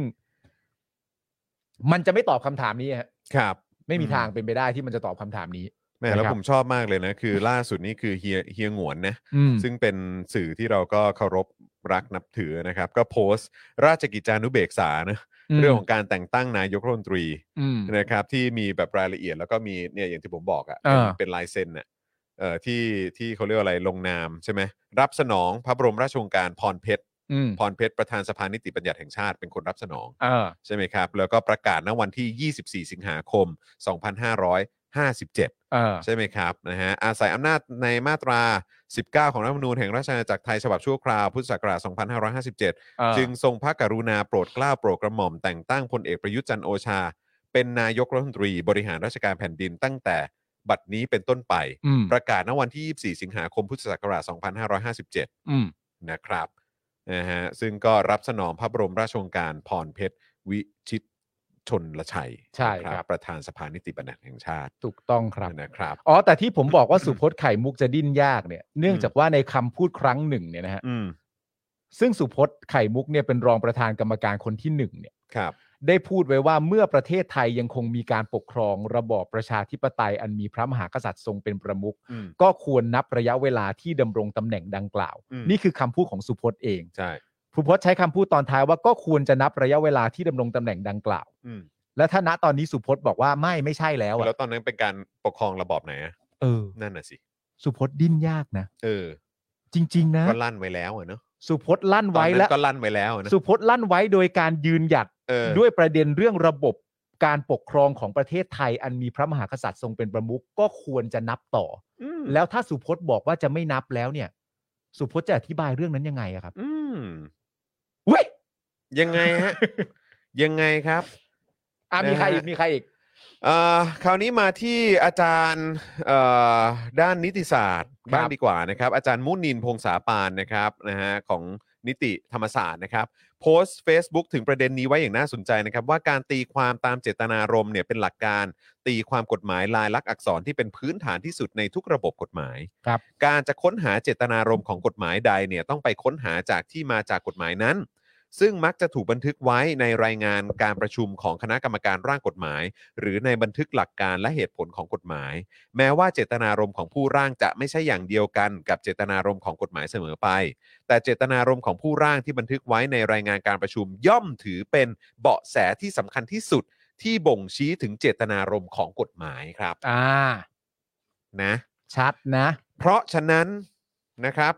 การค้นหาเจตนารมณ์ของรัฐธรรมนูญปี 60 ว่าด้วยวาระการดำรงตำแหน่งนายกรัฐมนตรี จะต้องไปค้นหาจากรายงานการประชุมของคณะกรรมการร่างรัฐธรรมนูญ อืม แม้ว่าในประเด็นนี้จะมีเพียงประธานที่ประชุมคือมีชัยรุชุพันธ์ และกรรมการบางคนได้แสดงความคิดเห็นเกี่ยวกับแนวทางการตีความไว้ แต่เมื่อกรรมการคนอื่น ๆ ที่เข้าร่วมประชุมไม่ได้แสดงความคิดเห็นคัดค้านเป็นประการอื่น ย่อมถือได้ว่าที่ประชุมมีความเห็นพ้องต้องกันว่าวาระการดำรงตำแหน่งของนายกรัฐมนตรีต้องนับรวมเวลาที่ดำรงตำแหน่งนี้ อยู่ก่อนที่รัฐธรรมนูญจะมีผลบังใช้บังคับ เอาแล้ว ซึ่งจะต้องไม่เกินแปดปี เอาแล้ว ยังไงอะ จะไปไหนอะจะดิ้นไปไหนอะ นอกจากนี้การตีความให้วาระการดำรงตำแหน่งของนายกรัฐมนตรีต้องนับรวมเวลาก่อนที่รัฐธรรมนูญมีผลบังคับใช้ยังสอดคล้องกับการตีความตามจารีตประเพณีในทางรัฐธรรมนูญ อืม หรือหลักกฎหมายทั่วไปของระบอบประชาธิปไตย กล่าวคือเมื่อกรณีเป็นที่สงสัยจะต้องตีความไปในทางจำกัดอำนาจฝ่ายบริหาร ไม่ให้มีการผูกขาดอำนาจจนกลายเป็นการปกครองในระบอบเผด็จเผด็จการ อืม นี่เป็นเหตุผลที่รัฐธรรมนูญของรัฐประชาธิปไตยหลายรัฐจำกัดวาระการดำรงตำแหน่งของหัวหน้าฝ่ายบริหารอย่างเด็ดขาดครับ ครับ ก็เป็นประชาธิปไตยไม่ใช่เหรอ ใช่ครับ ใช่ไหมบอกว่าเป็นใช่ไหม เยอะบ้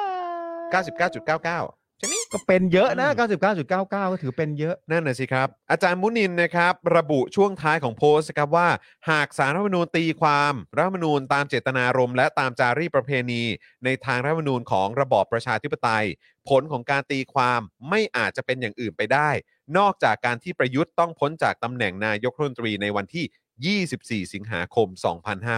2565 ครับ อืม นะฮะ อันนี้ก็เป็นความคิดเห็นของอาจารย์นะฮะเอ่อด้านนิติศาสตร์ ครับ ของมหาวิทยาลัยธรรมศาสตร์ ครับ นะครับ แต่ก็ดูเหมือนว่าจะมีคนที่รู้กฎหมายมากกว่ามั้งครับ นะฮะ คน หรืนั้นอว่าคน ใช่ไหม ที่ ฮะ มีความความรู้เยอะกว่าแหละ ครั ห บ รือว่ามีอาจจะมีความมั่นใจในความรู้ตัวเองมากกว่าหรือเปล่า ผมก็ไม่ชัวร์เหมือนกันนะฮะ เมื่อกี้คุณอ่านของใครนะใครที่พูดนะยาว ขอๆง คน อา นี้ก็ จารย์มุนิน พ เออ งษาปาน อาจารย์ประจำคณะนิติศาสตร์มหาวิทยาลัยธรรมศาสตร์ อาจารย์คณะนิติศาสตร์ มหาวิทยาลัยธรรมศาสตร์อาจารย์มุนินเหรอ อาจารย์สอนกฎหมายเอาว่างั้นดีก อา ว่า จารย์สอนกฎหมายของมหาวิทยาลัยธรรมศาสตร์ ค เหร รั อบ ผม ชี้แจงว่าอย่างนั้นเหรอ ครับผม มีคนรู้มากกว่าคนนี้ไหม ผมว่าเหมือนเหมือนเหมือนเขาตั้งคำถาม เออ เออหรือเขาแบบว่าตั้งข้อสังเกตมั้งเอ เอ อ อ นะครับนะฮะ เขา ก็ ชื่ออะไรคนเนี้ยคนนี้ หรือชื่ออะไร เขารู้มากกว่าผมก็ไม่ชัวร์เหมือนกัน อ่าน นะครับนะฮะเขาเป็นโฆษกประจำสำนักนายกครับ อย่าบอกนะ อย่าบอกนะ มึงอย่าบอกนะ อย่าบอกนะว่า ข้าน้อยสมควรตายใช่ไหม นี่มึงหมายถึงข้าน้อยสมควรตายใช่ไหม เอากันอยังดีใจไหม เออนะฮะ เคยฟังเพลง พี่แดก เคยฟังเพลงนี้ของ Big Ass ไหมฮะ อะไรฮะ ยักษ์ใหญ่ไล่ไม่ไปอะครับ ไม่ใช่เห็บใช่ไหม ไม่ใช่เหรอ ไม่ ฮะ ใช่เห็บนะเออ ไอ้ ะ ค รั น บ คนนี้อะฮะ คนนี้ไม่ธรรมดาแต่ต้องฟังความเห็นเขาหน่อย อ่า นะ ฟังซะหน่อย เพราะเขาออกมาทีไรนี่โอ้โหนี่แบบ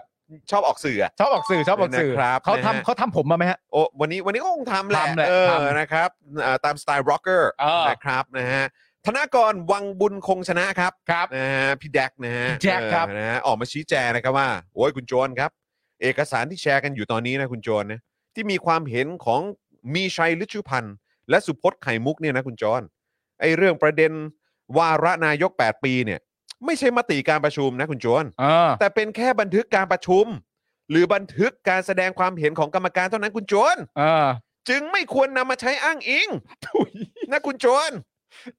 จริง ๆ นะคุณโจร เอาเอา อาจารย์ เ มุนินเขาจะว่ายังไงก็เอาเหอะ เออ อนะ แต่ผมว่าอย่างนี้ เออ และเราควรรอฟังคำวินิจฉัยของสารรัฐธรรมนูญท่าน yeah นะคุณโจรไม่ใช่ตีความกันไปตามความเห็นหรือความรู้สึกของตัวเอง ไม่แดก อืม กูไม่ได้ตีความตามความรู้สึกของตัวเอง อืม กูยึดของคณะกรรมการตอนที่เขาประชุมกัน อืม ที่มีมีชัยรุชูพันธ์และสุพจน์ไข่มุกด้วย อืม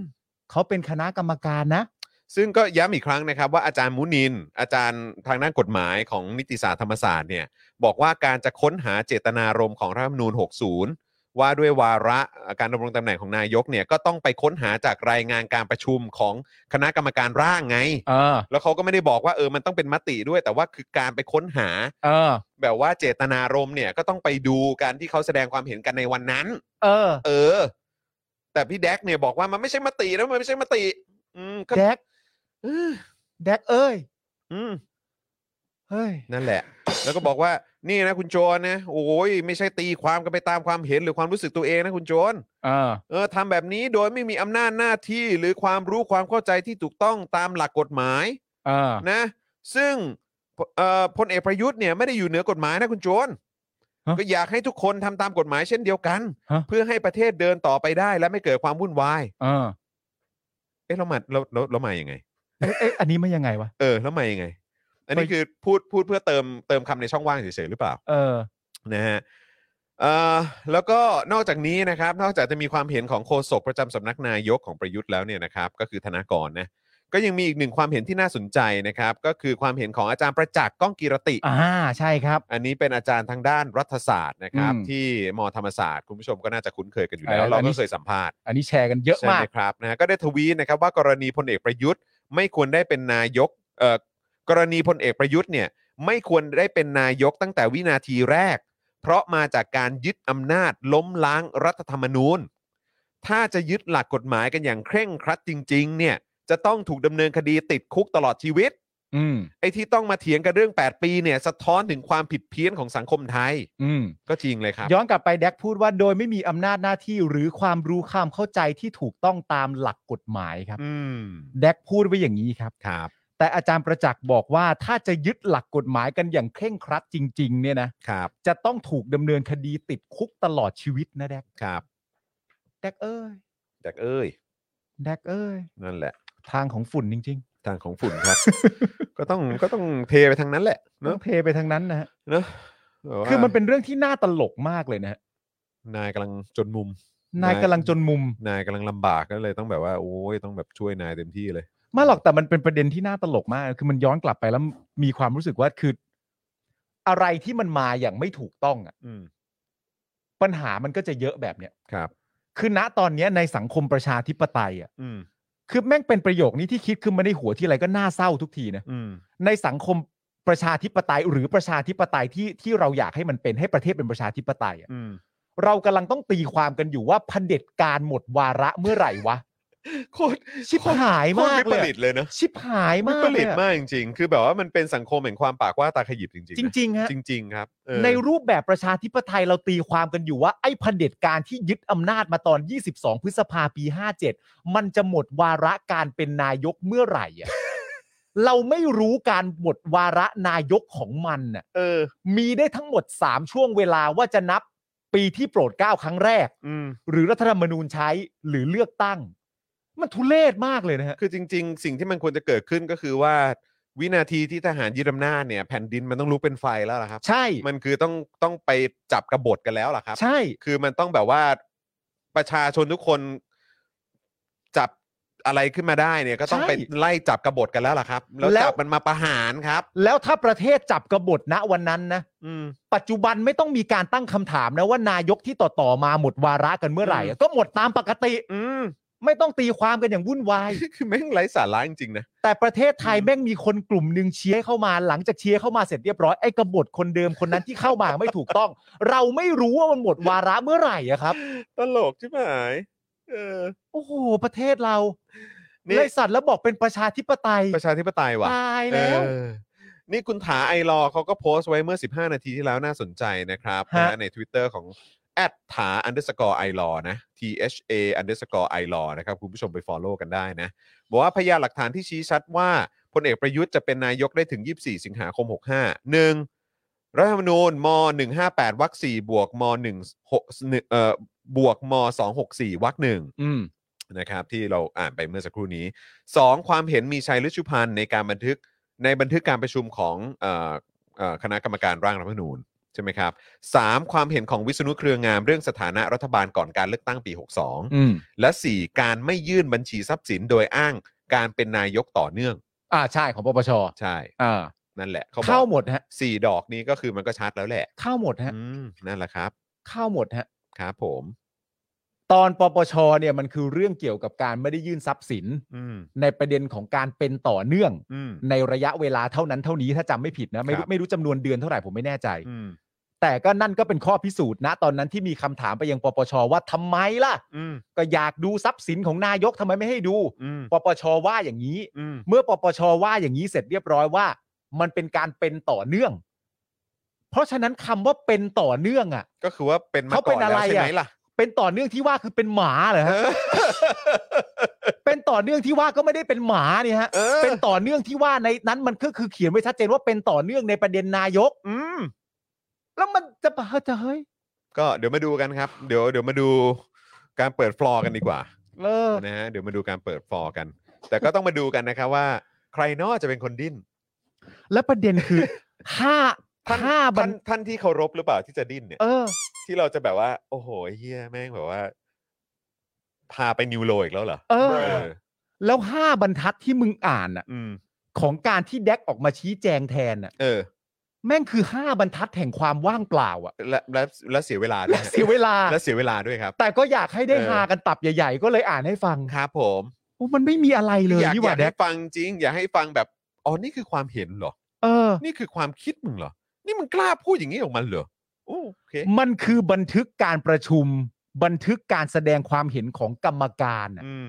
แต่แดกบอกว่า อย่าฟังได้ไหม ตลกมากนะ แดกไม่ให้เกียรติใครเลยเหรอ แล้วผมก็ย้ำอีกครั้งนะว่าเอ่ออาจารย์มุนินนะครับ ซึ่งเป็นอาจารย์สอนกฎหมายอ่ะ เออ ประจำคณะนิติศาสตร์ธรรมศาสตร์เนี่ย ครับ ก็ก็จะก็คือต้องมาอธิบายให้ฟังอ่ะ ใช่ ว่ามันจะต้องดูกันตรงไหน เออ นะครับ ใน แล้ว ขณะเดียวกันก็คืออีกท่านหนึ่งก็คืออาจารย์ประจักษ์ก้องกีรติ คณะรัฐศาสตร์ของมหาวิทยาลัยธรรมศาสตร์เช่นเดียวกัน อืม ก็คุณผู้ชมก็เลือกได้ว่าจะอาจารย์มุนิน อืม อาจารย์ประจักษ์หรือว่าข้าน้อยสมควรตาย เออ ก็เลือกเอาฮะ ใช่ครับ เลือก ผม เอาฮะ นะฮะ โอ้โห อ่ะน้ำนิ่งครับ เดี๋ยวอีกสักครู่หนึ่งเราจะมาอัปเดตนะครับเอ่อเอ่อเรื่องของที่ธรรมศาสตร์เนอะ ใช่ นะครับนะถ้ามีอะไรอัปเดตเพิ่มเติมเดี๋ยวน้ำนิ่งเพิ่มเติมเข้ามาได้นะครับนะแต่ ครับ ว่าตอนนี้เดี๋ยวผมขอวิ่งเข้าห้องน้ำแป๊บ เชิญครับ หนึงนะครับเชิญเชิญครับ นะเดี๋ยวอ่านคอมเมนต์กันก่อนนะครับ ได้ เดี๋ยว ครับ กลับมาเรามาอัปเดตเรื่องราวที่มอธรรมศาสตร์กันนะครับ ครับผม คลิฟแอนด์เดวิลนะครับ บอกว่าอาจารย์สอนกฎหมายเขาจะได้ฉีกหนังสือเรียนกันอีกเล่มถึงจะพอใจ คุณธีระบอกเพลงมากับความว่างเปล่านะครับ คุณกิติพงศ์บอกว่ามันควรจะนับตั้งแต่มีคำว่านายกนำหน้าชื่อแล้วก็นั่นสิฮะคือณตอนนี้ถ้าสมมติว่าคุณผู้ชมเห็นที่คุณปลื้มโพสต์อะคุณปลื้มเอ่อให้คำแนะนำนะฮะว่าจริง ๆ แล้วเนี่ยไอ้ข้ออะไรต่างๆ นานาที่ตัวเอ่อมีชัยได้ให้ความเห็นไว้ที่สุพจน์ให้ได้ความเห็นไว้เนี่ย คนที่ควรจะกลับไปอ่านสิ่งเหล่านั้นมากที่สุดอ่ะก็คือตัวไอ้ตู่นะฮะไอ้ตู่เนี่ยฮะคือคนที่ควรกลับไปอ่านเรื่องเหล่านั้นมากที่สุด แล้วพิจารณาตัวเองได้ แต่การที่เราจะคาดหวังความคือจริงๆวันนี้ผมจะโพสต์ทวิตเตอร์ว่าผมหวังให้ตู่กล้าหาญชาญชัย และเป็นชายชาติทหารในการที่จะลงจากตำแหน่งด้วยตัวเอง หลังจากทำความเข้าใจเอกสารเป็นที่เรียบร้อยแล้วว่า มันหมดของฉันแล้วนี่หว่า ก็ฉันก็รู้อยู่แก่ใจอะว่ามันครบ 8 ปีของฉันแล้วอะไม่ว่าใครจะว่ายังไง ฉันก็รู้อยู่แก่ใจว่ามันครบแล้วอะผมก็เลยคาดหวังความเป็นชายชาตรีของทหารหาร ประจำประเทศไทยในการเดินลงจากตำแหน่งด้วยตัวเอง คุณผู้ชมว่า ผมคาดหวังได้อย่างถูกต้องไหมครับ อ่านโพยยังอ่านไม่รู้เรื่องเลย คุณไปหวังอะไรเว่อร์ๆเอาแล้วไง มีพาดอ๋อ คุณอารีบอกให้ตื่นเหรอ โอเค ได้ได้ได้ตื่นตื่นตื่นตื่น ตื่นตื่นตื่นหมดเวลาแล้วเธอคงต้องไปนะครับ โอ้โห คุณผู้ชมฮะ ขอมากไป หวังสูงไปครับ อะไรวะทำไมไม่มีใครมีความหวังกับผมเลย เขาอาชีพทหารนะฮะ เด็กๆ โตกันมาไม่เคยอยากเป็นทหารกันเหรอครับ เป็นทหารเป็นเรื่องใหญ่นะครับมันเป็นหน้าที่ของรั้วของชาตินะฮะ รั้วของชาติที่ได้ปกป้องประชาชนในประเทศนะครับ เพราะคำว่าชาติมันก็คือประชาชนอยู่แล้ว ผมเชื่อว่าทหารทุกคนก็เข้าใจนะครับผมเพราะฉะนั้นอย่างที่บอกไปผมคาดหวังนะฮะว่าให้ประยุทธ์เนี่ยอ่านเอกสาร แล้วก็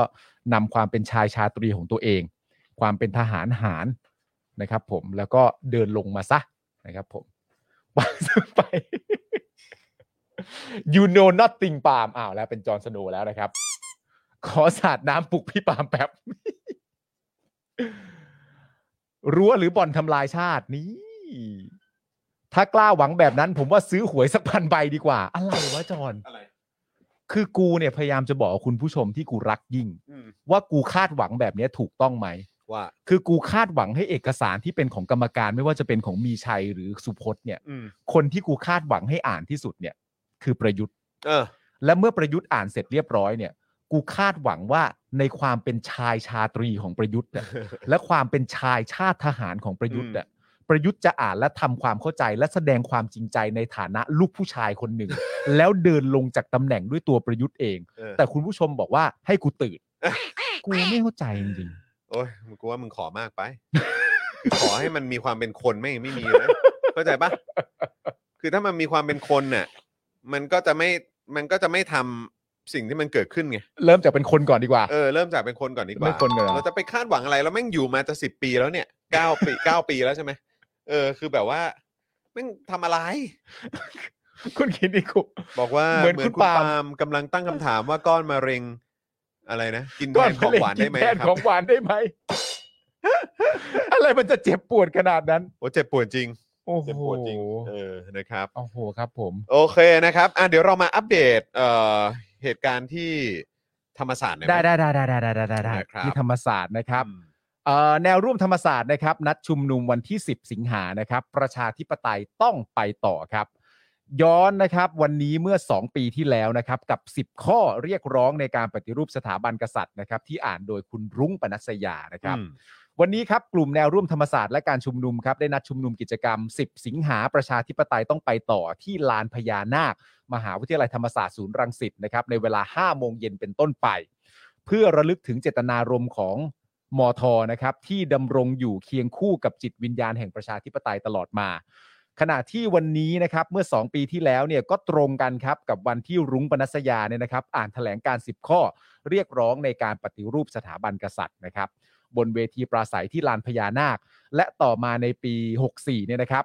สารรัฐธรรมนูญครับได้วินิจฉัยว่าการปราศัยของรุง้ง ทนายอานนท์และไม้พานุพงศ์ในการชุมนุมในวันที่ 10 สิงหาคม 63 นะครับ เป็นการใช้สิทธิหรือเสรีภาพ เพื่อล้มล้างการปกครองระบอบประชาธิปไตย อันมีพระมหากษัตริย์ทรงเป็นประมุขครับ จำกันได้ใช่ไหมครับ จำได้ครั จำกันได้ใช่ไหมครับ จำได้ นะฮะสารรัฐธรรมนูญ เออ ซึ่งเดี๋ยวอีกไม่นานใช่ไหมก็ต้อง ใช่ มาวินิจฉัยเรื่อง เออ ของ 8 ปีประยุทธ์เนี่ย ใช่ นะครับ แต่ว่าต้องจำกันไว้นะครับว่าสารรัฐธรรมนูญได้เคยวินิจฉัยนะครับ ครับ การปราศัยของรุ้งธนาอานนท์และไมค์พานุพงศ์นะครั ครับ บ ในการชุมนุมเมื่อวันที่ 10 สิงหาคม 63 ว่าเป็นการใช้สิทธิเสรีภาพ ใช่ เพื่อล้มล้างการปกครองระบอบประชาธิปไตย อันมีพระมหากษัตริย์ทรงเป็นประมุขครับ คุณรู้เปล่าว่าสิ่งที่ผมจำได้มากที่สุดในวันเนี้ยที่จำได้ติดตาเลยคืออะไรรู้ป่ะหน้ามึงอะ ทำไม ตอนที่กูขับรถมาถึงแล้วมาจัดรายการดิทอปิกอะ เออ แล้วมึงยืนอยู่หน้าบ้านอะ เออ และหน้ามึงคือแบบ หน้ามึงคือมนุษย์ที่แบบ มนุษย์ที่เกลียดชังอะ เออ มนุษย์ที่โกรธแค้น โกรธ มนุษย์ที่แบบว่า โกรธจริง อารมณ์ไม่ดี อืม มนุษย์ที่แบบว่า ตอนเข้ามานั่งในรายการแล้วกูต้องบิวว่าแบบเฮ้ยสนุกกับกูหน่อยดิ เหี้ย ไม่รู้จะสนุกอะไรจริงๆ เพราะคือศาลแล้วมนูญตัดสินออกมาอย่างนั้นนี่ผมแบบ โอ้ คือเปิดผมเปิดประตูรถลงมาจะมาจัดรายการเนี่ยแต่ผมรู้อยู่แล้วมันต้องมีข่าวไหนมา แล้วเปิดลงมาเจอหน้าไอ้จอนคือหน้าไอ้จอนแบบหูวันนี้กูจัดรายการกับมึงได้ไหมวะเนี่ย เออ คือแบบ คืออันนั้นต้องเปิดเพลงนั่นเลยนะเนี่ย low low low low เออ เข้าใจปะ โฟล์โฟล์ไร เออ flow rider เลยอะ Flow low low low คือแบบว่า low low ลงไปได้อีกนะ พวกเรา แต่ผมเชื่อว่าคุณผู้ชมก็คงคงคงจำกันได้ ก็คงก็คงอารมณ์เดียวกันนะคุณผู้ เอ้ย ชม แต่วันนั้นเราก็พอเข้ารายการจริงเราก็พลิกอารมณ์ ใช่ เราก็พลิกอารมณ์ ใช่ เราเรา แบ ก็ บสุดยอดไปเลยคุณ เรา ผู้ช ก็ ม หาทางไม่แต่เราอย่างที่บอกไปเราก็ไปย้ำประเด็นในการที่ว่าการทำอะไรอย่างนี้มันก็เป็นการขยับเข้าใกล้ไง อืม นึกออกไหมมันก็ ใช่ มันก็เป็นการชัดเจนของมันอยู่แล้ว ก็ นะครับ ก็ถ้าเกิดว่าจะเอากันอย่างนี้ยครับ เออ ก็ก็คิดดูสิ เนี่ยหยิบยกเรื่องนี้ขึ้นมาพูดทีไรก็คือ มันก็ขึ้นทุกทีอ่ะ ใช่ครับ เพราะฉะนั้นคิดว่าผ่านเวลาไปอีกนานแค่ไหนอ่ะคิดว่า เออ ความรู้สึกมันจะดรอปลงเหรอ ไม่มีทางอะ ไม่มีทาง ไม่มี ครับ ทางนะ เอ ครัอบอันนี้คือแม่งคืออารมณ์แบบประมาณว่ากูรอเวลา ใช่ เออกูรอเว นะครับ ลาเท่านั้นเองครับ ทั้งนี้นะครับข้อมูลก็คือว่าหากย้อนกลับไปเมื่อ 2 ปีที่แล้วนะครับ หลังจากที่คุณรุ้งปนัสยาอ่านแถลงการ 10 ข้อเรียกร้องจบเนี่ยนะครับ ทางไอรอนะครับ ระบุว่ามีอย่างน้อย 5 ข้อนะครับ ทางไอรอระบุว่ามีอย่างน้อย 5 ข้อที่สามารถจะเกิดขึ้นได้จริง อืม โดยอาศัยกระบวนการการออกกฎหมายของรัฐสภา อืม ย้ำนะครับว่าผ่านกระบวนการการออกกฎหมายของรัฐสภานะครับ อืมก็คือผ่านกลไกทางรัฐสภาได้อ่ะ ใช่ครับ อืมครับ ส่วนอีก 5 ข้อเนี่ยยังไม่มีกฎหมายที่เกี่ยวข้อง เพราะเป็นเรื่องของทางวัฒนธรรมและสังคม อืม นะครับผมทำให้ในวันรุ่งขึ้นเนี่ยนะครับทางมหาวิทยาลัยธรรมศาสตร์เนี่ยได้ออกแถลงการโดยระบุว่าการจัดชุมนุมที่เกิดขึ้นเมื่อวันที่ 10 สิงหาคม 63 เป็นการแสดงออกนอกเหนือขอบเขตที่ได้ขออนุญาต โดยเฉพาะอย่างยิ่งในเรื่องละเอียดอ่อนต่อความรู้สึกของประชาชนในวงกว้างครับ อันนี้คือในพาร์ทของทางมหาวิทยาลัยนะ ทางตัวมหาวิ ตัวยทาลัยอะ ตัวมหาลัยอ่ะอื ไม่ใช่การ ทง ชุมธนุมนะรรมศาสตร์อ่ะเออครับ ไม่ใช่ ผ กลุ่มธรรมศาสตร์ชุมนุมนะ ไม่ใช่ตัวน้องๆ หรืออะไรพวกนี้นะครับ เอออั อันนี้คือตัวหมายถึงสถาบันนะฮะ ใช่ อืมครับ สถาบันบอกว่าเป็นการแสดงออกนอกเหนือขอบเขตที่ได้ขออนุญาต โดยเฉพาะอย่างยิ่งในเรื่องละเอียดอ่อนต่อความรู้สึกของประชาชนในวงกว้างครับ อืม ซึ่งการที่มหาวิทยาลัยธรรมศาสตร์แถลงแบบนี้นะครับทำให้ในเวลาต่อมาครับ คณาจารย์อย่างน้อย 140 คนจากมหาวิทยาลัยทั่วประเทศครับ ร่วมกันออกแถลงการว่าข้อเสนอปฏิรูปสถาบันกษัตริย์ไม่ผิดกฎหมายครับ พร้อมระบุว่าการชุมนุมดังกล่าว เป็นการแสดงออกซึ่งความคิดเห็นอย่างสุจริต และเป็นไปตามขอบเขตทางกฎหมาย รวมทั้งยังสอดคล้องกับหลักกฎหมายสิทธิมนุษยชนระหว่างประเทศอีกด้วยนะครับ อืม ด้านประยุทธ์ครับ ณ ตอนนั้นเนี่ยนะครับ ได้ตอบคำถามเกี่ยวกับการประชุมในครั้งนี้ว่า ตัวมันเนี่ยรู้สึกไม่สบายใจ อืม นะครับ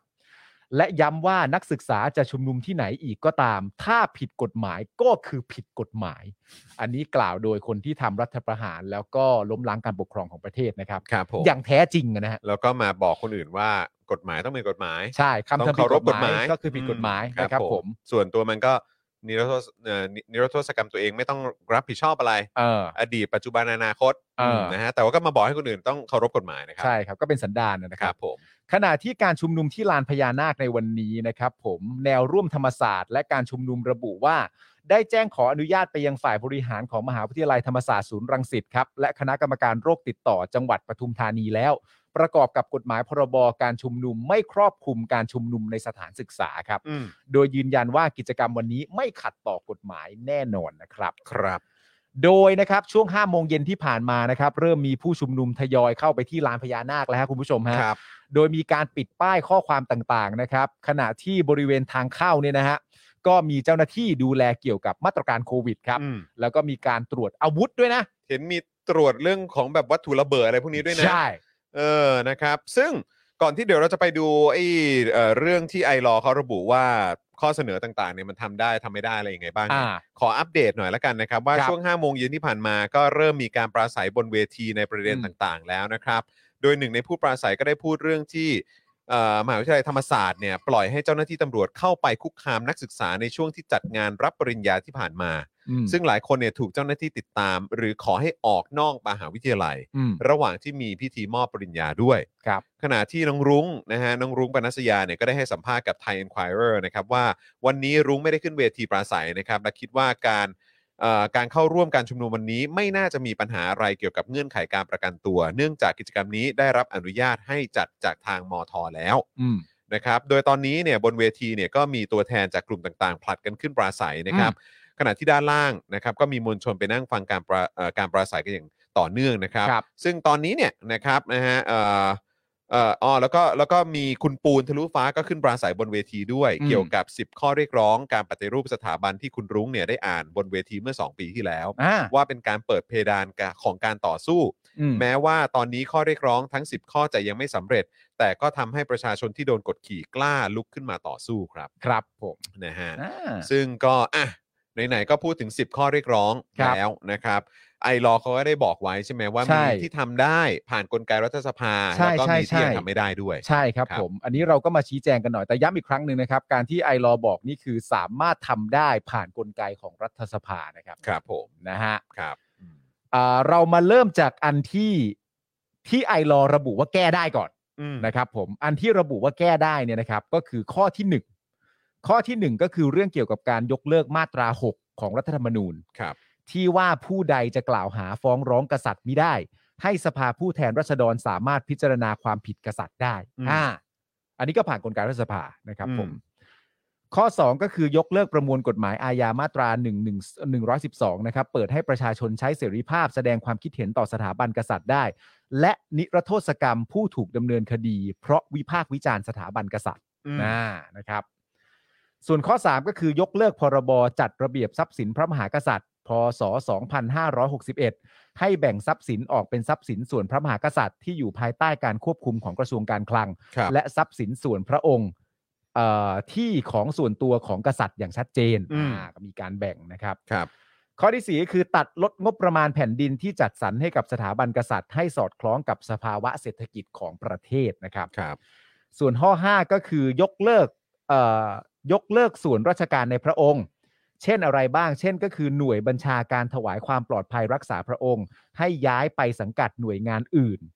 เอ่อ อะไร ของ แบบนี้ อะไรแบบนี้ อืมครับ นะ ผมนะฮะซึ่งคือทั้งหมดนี้เนี่ยที่ไอรอบอกมาเนี่ยก็คือเป็นสิ่งที่สามารถใช้กลไกในรัฐสภาเนี่ยในการแก้กฎหมายเหล่านี้ได้ ใช่เพราะว่ามี นะครับ มีกฎหมายกำกับไว้อยู่ ชี้ชัดชี้ อ่า ชัดให้เห็นว่าเหล่านี้เนี่ยอ่ะก็ใช้กลไกทางกฎหมายเอ่อกลไกทางรัฐสภาแก้ไขกันได้นะ ใช่ครับ เออนะครับผม ฮะ ส่วนอีก 5 ข้อนะครับที่ไอรอบอกว่ายังไม่มีกฎหมายที่เกี่ยวข้องนะครับ แล้วก็มันเป็นเรื่องของทางวัฒนธรรมและสังคมเนี่ยก็คืออย่างข้อ6นะครับยกเลิกการบริจาคและรับบริจาคโดยเสด็จพระราชกุศลทั้งหมด อืม เพื่อกำกับให้การเงินของสถาบันกษัตริย์อยู่ภายใต้การตรวจสอบทั้งหมด ครับ นะครับ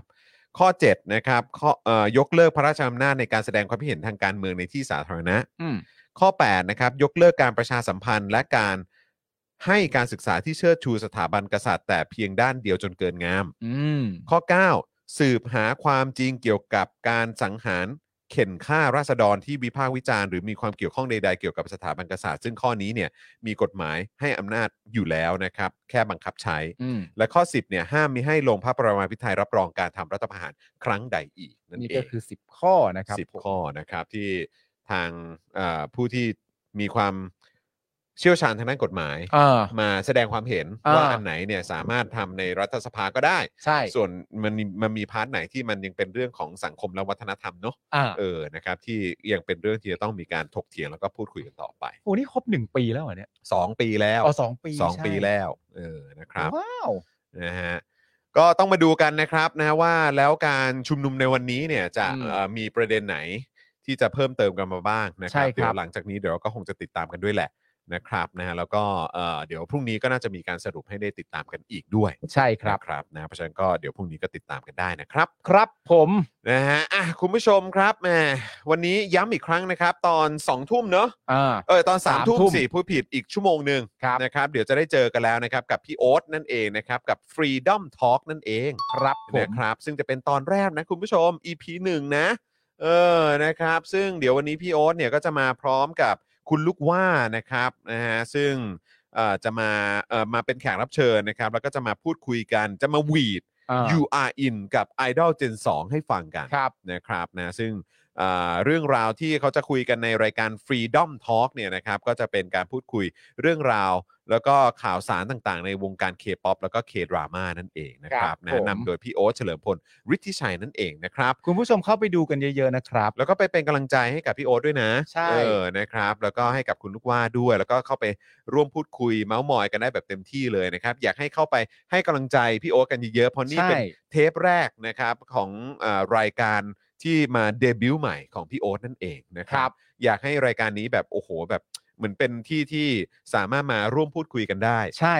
นะครับเพราะว่าไอตอนที่คิดชื่อกันเนี่ยก็บอก Freedom Talk เออ ด้อมนี่ก็แบบว่าด้อมทั้งหลายอะ อ่า เออนะ กลุ่ม จะเป็น กลุ่ม ด้อม แฟนคลับ ไหนก็ตาม อ่า เออนะครับก็สามารถพูดคุยกันได้ ใช่ ไม่ไม่จำกัดเลยนะค ครั รับบ ผม นะฮะก็คิดว่าวันนี้น่าจะคุยกันสนุกแน่นอน ใช่ เดี๋ยวเราสองคนก็น่าจะแวะเวียนเข้าไป แน่นอน ด้วยหล ฮะแน่นอน ครับ ฮะ ก็เดี๋ยวติดตามกันได้นะครับคุณผู้ชม แล้วคุณผู้ชมก็ฝากบอกพี่โอ๊ตด้วยละกันนะครับ ว่าถ้าสมมติว่าไม่ไม่ไม่รู้เรื่องอะไรหรือไม่เข้าใจเรื่องอะไรก็ถามปาล์ม ใช่ ใช่ ถามปาล์มได้ ถามปาล์ม เอ ได้ อ เพราะ นะ ว่า เดี๋ยวปาล์มเคลียร์ให้ ปาล์มก็เป็นเซียนคนหนึ่ง โอ้ นี่เวลาจะพูดอะไรนี่ก็ขันแบบแอบมองบิวตลอดเวลานะ โอ้ ว่าบิวจะกรุณาให้ข้อมูลอะไรมา ไหมเพราะเมื่อกี้นี่แบบโอ้โหเมื่อกี้ตอนต้นรายการนี่มองแรงไปอ่ะ เออ คือหลาย ๆ คน เหมื บ อ อน ก อารมณ์ว่าเอาจริงเหรอ หลาย ๆ คนบอกว่าแบบเอ้ยปาล์มถ้ามึงจะมองบิวแรงขนาดนี้มึงตะโกนถามไปเลยไม่ดี กว่าเหรอ จีซูครับ อ่าจีซู จีซูวงแบล็คพิง เออ มีจีซูมีโรเซ่มีคุณลิซ่า แล้วก็มีคุณเจนนี่วง อ่า แบล็คพิงมีอยู่ 4 คนครับ ใช่ เพลงดังก็เยอะแยะมากมาย หลายเพลงนี่ก็เป็นพันล้านวิว เออ แต่ซูจีนี่มิสเอนะ ซูจีคือมิสเอคุณ อ่า เคยสัมภาษณ์แล้ว ใช่ คุณ เออ สัมภาษณ์คนที่ผมรู้จัก อ่าว งมิสเอนี่มีทั้งหมด ฮะ ก็คือเขาเป็นวงไง เป็นวง เขาเป็นกรุ๊ป เป็นเกิร์ลกรุ๊ป เขาเป็นเกิร์ลกรุ๊ป เกิร์ลกรุ๊ปมีผู้หญิงอ่ามากกว่าหนึ่งคน เป็นพระหูโพสแหละ เป็นพระหูพจน์ เออครับ ป็น ผม มีผู้หญิงมากกว่าหนึ่งคนแล้วก็ ใช่ แล้วก็เพลงก็ ใช่ ก็เพราะฟังส แต่ นุก เอจริง ๆ เพราะว่าโอ้โหความสามารถนี่เกรด A เลย ใช่ อ่า เพราะเกรด A เลย มี ใช่ สี่คนไง ใช่ใช่ใช่ ใช่ใช่มีสี่ ผม ค ก็ น ติดอยู่ที่ ที่ริมปีปาก ใช่ ติดจังเลยริมฝีปากมึ งเนี่ย มีอยู่สี่คนครับผม ส่วนคุณซูจีเนี่ยก็คือสวยมาก เอาแน่นอน ๆ ใช่ เออ สวย ครั มา บ ก ผม ๆเพราะเป็นนางเอก ไปดูได้นะวากาบอล ปกบอล อ่าวากาบอล สนุกมากสี่คน ใช่ครับ ณ เป็น ผู้วชม งพหูพจน์ครับเพราะ วง เขาเป็น พหูพ เขา จน์ เขาเขามีหลายคนไง มีหลายมีมากกว่าหนึ่งคน อ่า เพราะว่าถ้าถ้าหนึ่งคนก็คือนักร้องเดี่ยวถ้าสองคนก็เป็นดูโออ อ่าใช่ อันนี้มี เ สี่บิสเอสี่ อ่า คน เป็นกรุ๊ปไง เป็นกรุ๊ป อ่าใช่ไหมฮะ นี่เห็นไหม ออครับผม อันนี้ก็เดี๋ยวไป ใช่มิสเอสี่คน มิส A สี่คน เออ ใช่ ผม นะครับเดี๋ยวก็ ใช่เออ ไปไป คุณ เอา เบียร์บอกว่าพยายามเข้าครับคุณปาล์ม ครับผม นี่คุณพีเจบอกเฮ้ยเขาไปเวพหูพจน์แล้วอ่ะทุกค ผ น มได้ทุกเวย์ครับคุณเรนนี่บอกว่า เรน ดู นี่ ฝื ดู นนะ ฝืน ผมรู้จักผมรู้จัก เอ่ออ้าวแต่ผมมั่นใจว่าอย่างสมมุติคนที่อยากจะแบบรู้เรื่องเหล่านี้มากยิ่งขึ้น ใช่ ก็ไปดู Freedom Talk ไง ต้องดูได้ อ่า ครับ ใช่ไหมครับ ดู นะฮะ ได้นะครับ เขาเรียกว่า สนุสนนม เข้าสู่วงการ ครับ เออนะครับแต่ว่าใครอยู่ใน เข้าสู่วงการ แวดวงนี้อยู่แล้วเนี่ย เออ แล้วก็อยากจะเอ่อเมาส์มอยกันให้แบบสนุกสนานเข้มข้น ใช่ แซบๆเนี่ยก็ไปติดตามใน Freedom Talk ได้ ใช่ นะครับนะฮะ สี่คนชื่ออะไรบ้างใครครับ อะไรฮะ หมายถึงอะไรฮะ สี่คนสี่คนชื่อ มิสมิสมิสเพลงอะไรคะเออ หมายถึงมิสเอเหรอครับ มิสเอฮะ โอ้ยก็มีหลาย BTS มีกี่คนครับพี่ปาล์ม BTS นี่ก็ ก็เป็นพหูพจน์เหมือนกัน อ่ะ BTS นี่ก็เป็นวง อ่าใช่ครับ เป็นเขาเรียกว่าวงบอยแบนด์ ใช่ใช่ใช่ ครับผม วงบอยแบนด์ของของ เออ ของเกาหลี แต่ผมว่าอย่านับอย่านับเป็นคนเลยดีกว่า เออ นะครับเพราะว่าไม่งั้นมันจะเหมือนเป็นการแบ่งแยกรายบุคคล ใช่ เกินไป เขาเป็น เออ กลุ่มเดียวกันกลุ่มก้อนเดียว เอ กัน อ เพราะฉะนั้นคือ เพราะฉะนั้นคือเรา เราเรามองมุมนี้ดีกว่า คือคือ เเราม คื อง อ เรามองมุมนี้ คือ BTS เนี่ย ครับ เวลาที่แต่ละคนเนี่ยเขาก็มีคาแรคเตอร์ที่ชัดเจน แน่นอนแต่มันรวมกันออกมาเนี่ย เมื่อรวมกันเนี่ย มันกลมกล่อมจนเป็น BTS ไง คุณจะได้ส่วนผสมที่ เออ ลงตัวออกมาเป็นวงหนึ่งวงที่ประสบความสำเร็จมาก ใช่ ๆ ซึ่งก็เป็นวงโปรดของผมก็คือวง BTS นี่แหละ อย่าไปแบบนับแยกว่ามีกี่คนเลยครับ ใช่ครับ เออนะครับ ว นะ ง ฮะ วง BTS นี่ ครับ แต่ถ้าจะเอาจริงๆนี่วง BTS นี่ก็มี ก็ ทั้ เจ็ ง ด หมด คน เจ็ดคน เจ็ดคน มี เนี่ย ทั้งหมดเจ็ดคน เพราะว่าเขาเป็นตัวแทนของแบบสัปดาห์ ใช่ แต่ละวันที่สดใส ใช่ใช่ไหม ใช่ใช่ไหมใช่มีทั้งหมดเจ็ด อุ๊ย คนครับ เนี่ยคุณธีระบอกว่าเอายาแดงกับพลาสเตอร์ไหม ครับ ไม่ต้องเอาอะ นี่คุณ BKK ว่าลาเลยแล้วกัน ไม่ไม่ลา พอ ไม่ลา พอพอ นี่อันนี้คือผมพยายามจะเตรียมเตรียมความรู้คุณผู้ชมไปหาฟรีดอมทออีกทีหนึ่งวง BTS หมดเจ็ดคนครับ ครับผม แต่เมื่อเขารวมตัวกันเนี่ย เขาก็จะเป็นวงที่ นี่ สุดยอด คุณเวจเจถามว่า แล้ววง BTS เนี่ยเขามีกี่สาย เขาไม่ใช่ เดี๋ยวก่อนนะ ไม่ใช่อย่าง ไม่ นั้น ใช่แล้วเออ ไม่ใช่วง BTS นี่ไม่มีสาย เออ สีเขียวเปิดสัญญาอะไรไม่มีฮะ ไม่มีครับ วง ผม BTS นี่ก็สุดยอด เออนะ คุณ ค จู รับ ว่าก็โปรดยกหน้าที่นี้ให้พี่โอเขาไปจบจบ ครับ จบ ผม ป ได้ได้ได้ได้ได้ จบไป โอเค อ้าว ติดตามกันนะ3ามทุ่มนะครับนะ มาอยู่ใกล้ชิดกับพี่โอ๊ตนะครับกันได้ แล้วก็คุณลูกว่าด้วยนะครับ ครับ วันนี้เป็นแขกรับเชิญคนแรกของรายการนะครับ ก็เดี๋ยวเตรียมตัวเมาส์มอยพูดคุยกันได้เลยนะครับ รับรองนะครับว่าต้องสนุกแน่นอนนะครับ แล้วก็ช่วยกันเข้าไปเป็นกำลังใจให้กับพี่โอ๊ตกันเยอะๆนะครับ ครับ นะฮะนี่คุณพัชชาก็มาบอกว่าตัวแทนสัปดาห์คือขำลั่น เลย ใช่ ก็แต่ละวันไง คือคนรู้ อยู่ จริง กับ ฮะ BTS 7 วันเลย อ่า เจ็ดคนเจ็ดวัน ใช่ มีแต่ความสดใสในทุกๆ วันที่ มี คุณ ความ ตื่น ใส่ ขึ้น ใน มา ทุกๆวันเพลง เออ ทุกเพลงก็เพราะแล้ว ใช่ ที่สำคัญเนี่ยคือเขาเต้นเก่งมาก โอ้สุดยอด เขาเต้นเก่งมาก แล้วได้ไปพูดที่แบบ UN อะไรอย่างนี้ด้วยนะ อ่ะเนี่ยรู้ อ่าเห็นไหม ไม่ใช่ไม่ใช่ไม่ได้จะพูดอันนี้รู้รู้ เออ ทุกอัน รู้ทุกอัน อันนี้ก็รู้ดีมี เจอ การ ไบเดนอะไรเงี้ยไบเดนนี่แบบโอ้โหกดเปิดดูเลย บอกทำมินิฮาร์ดด้วย อ่ามินิฮาร์ด อ่า ด้วย อันนี้อันนี้ผม เอ รู้ อเห็นไหม ใช่ใช่ใช่ คุณเบียร์บอกว่าอารมณ์เหมือนกำลังดูเด็กนักเรียนกำลังหาเหตุผลมาตอบครู ว่าทำไมไม่ได้ทำการบ้านมา ใช่ เออครับผ ว ม ง BTS นี่วงโปรดวง BTS กับวง Blackpink นี่ผม อ่า ชอบมาแล้วก็วง Miss A อ่า ผมชอบมา ซึ่งจริงๆก็ยังมีอีกหลายวง อ่าใช่ครับ ซึ่งผมรู้จักแล้วก็คุ้นเคยแล้วก็รู้ประวัติที่มาที่ไปของทุกวงเป็นอย่างดี นี่เดี๋ยวก่อนนะผมกำลังคิดอยู่ว่าอ๋อแต่ว่าก็เจนถ้าเจนสองก็คือมีเกิร์ลเจนด้วยใช่ไหมฮะ อ๋อเกิลเจนผมไม่รู้จัก เกิร์ลเกิร์ลเจนนี่ถือว่าเป็นเจนสองป่ะที่เขาที่เขาบอกว่าวันนี้เขาจะมาเมาส์กันอ่ะใช่ป่ะคุณ เหรอฮะ ผู้ชมอันนี้อันนี้บอกบอกตรงๆเลยว่า อันเนี้ยเออเราเราไม่เชี่ยวชาญ อ่า เออแต่ว่าก็แค่แบบอยากรู้ว่าเออเราเข้าใจถูกหรือเปล่า ใช่ ว่าเกิร์ลเจนคือคือคือเจนสอง ไม่ผมมีความรู้สึกว่าคุณใช้คำไม่เหมาะสม คุณใช้คำว่าเราไม่เชี่ยวชาญ อ๋อผมแล้วกัน คุณไม่เชี่ยวชาญ คุณคือคนเดียวที่ไม่เชี่ยวชาญ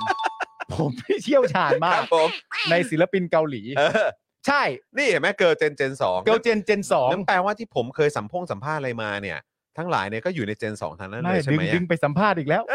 ดึงไปสัมภาษณ์อีกแล้วมึงมามาทางมาทางประ ด ดับบารมีอีกแล้ว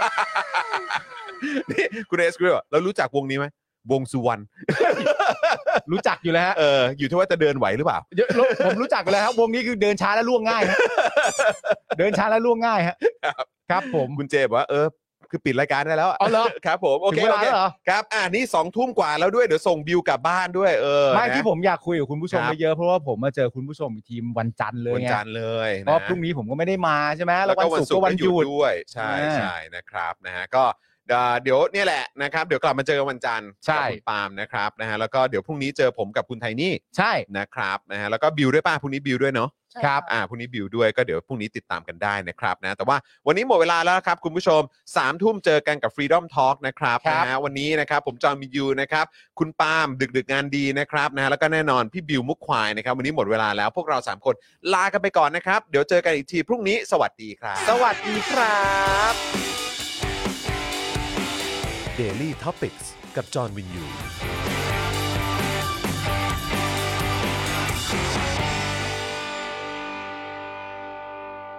ซัพพอร์เตอร์ ซัพพอร์เตอร์ พวกเราอยากได้ซัพพอร์เตอร์ ซัพพอร์เตอร์ ซัพพอร์เตอร์ พวกเราอยากได้ซัพพอร์เตอร์ ไม่มีเงินก็ไม่เป็นไร แต่ถ้ามีเงิน สมัครซัพพอร์เตอร์ ซัพพอร์เตอร์ ซัพพอร์เตอร์ พวกเราอยากได้ซัพพอร์เตอร์ ซัพพอร์เตอร์ ซัพพอร์เตอร์ พวกเราอยากได้ซัพพอร์เตอร์ กดง่ายง่ายๆแค่กด จอยด้านล่าง หรือว่ากด subscribe ช่วยสมัครกันหน่อยซัพพอร์เตอร์ซัพพอร์เตอร์พวกเราอยากได้ซัพพอร์เตอร์ซัพพอร์เตอร์ซัพพอร์เตอร์พวกเราอยากได้ซัพพอร์เตอร์ซัพพอร์เตอร์ซัพพอร์เตอร์พวกเราอยากได้ซัพพอร์เตอร์ซัพพอร์เตอร์ซัพพอร์เตอร์พวกเราอยากได้ซัพพอร์เตอร์ซัพพอร์เตอร์เมมเบอร์ชีพ สมัครซับพอร์เตอร์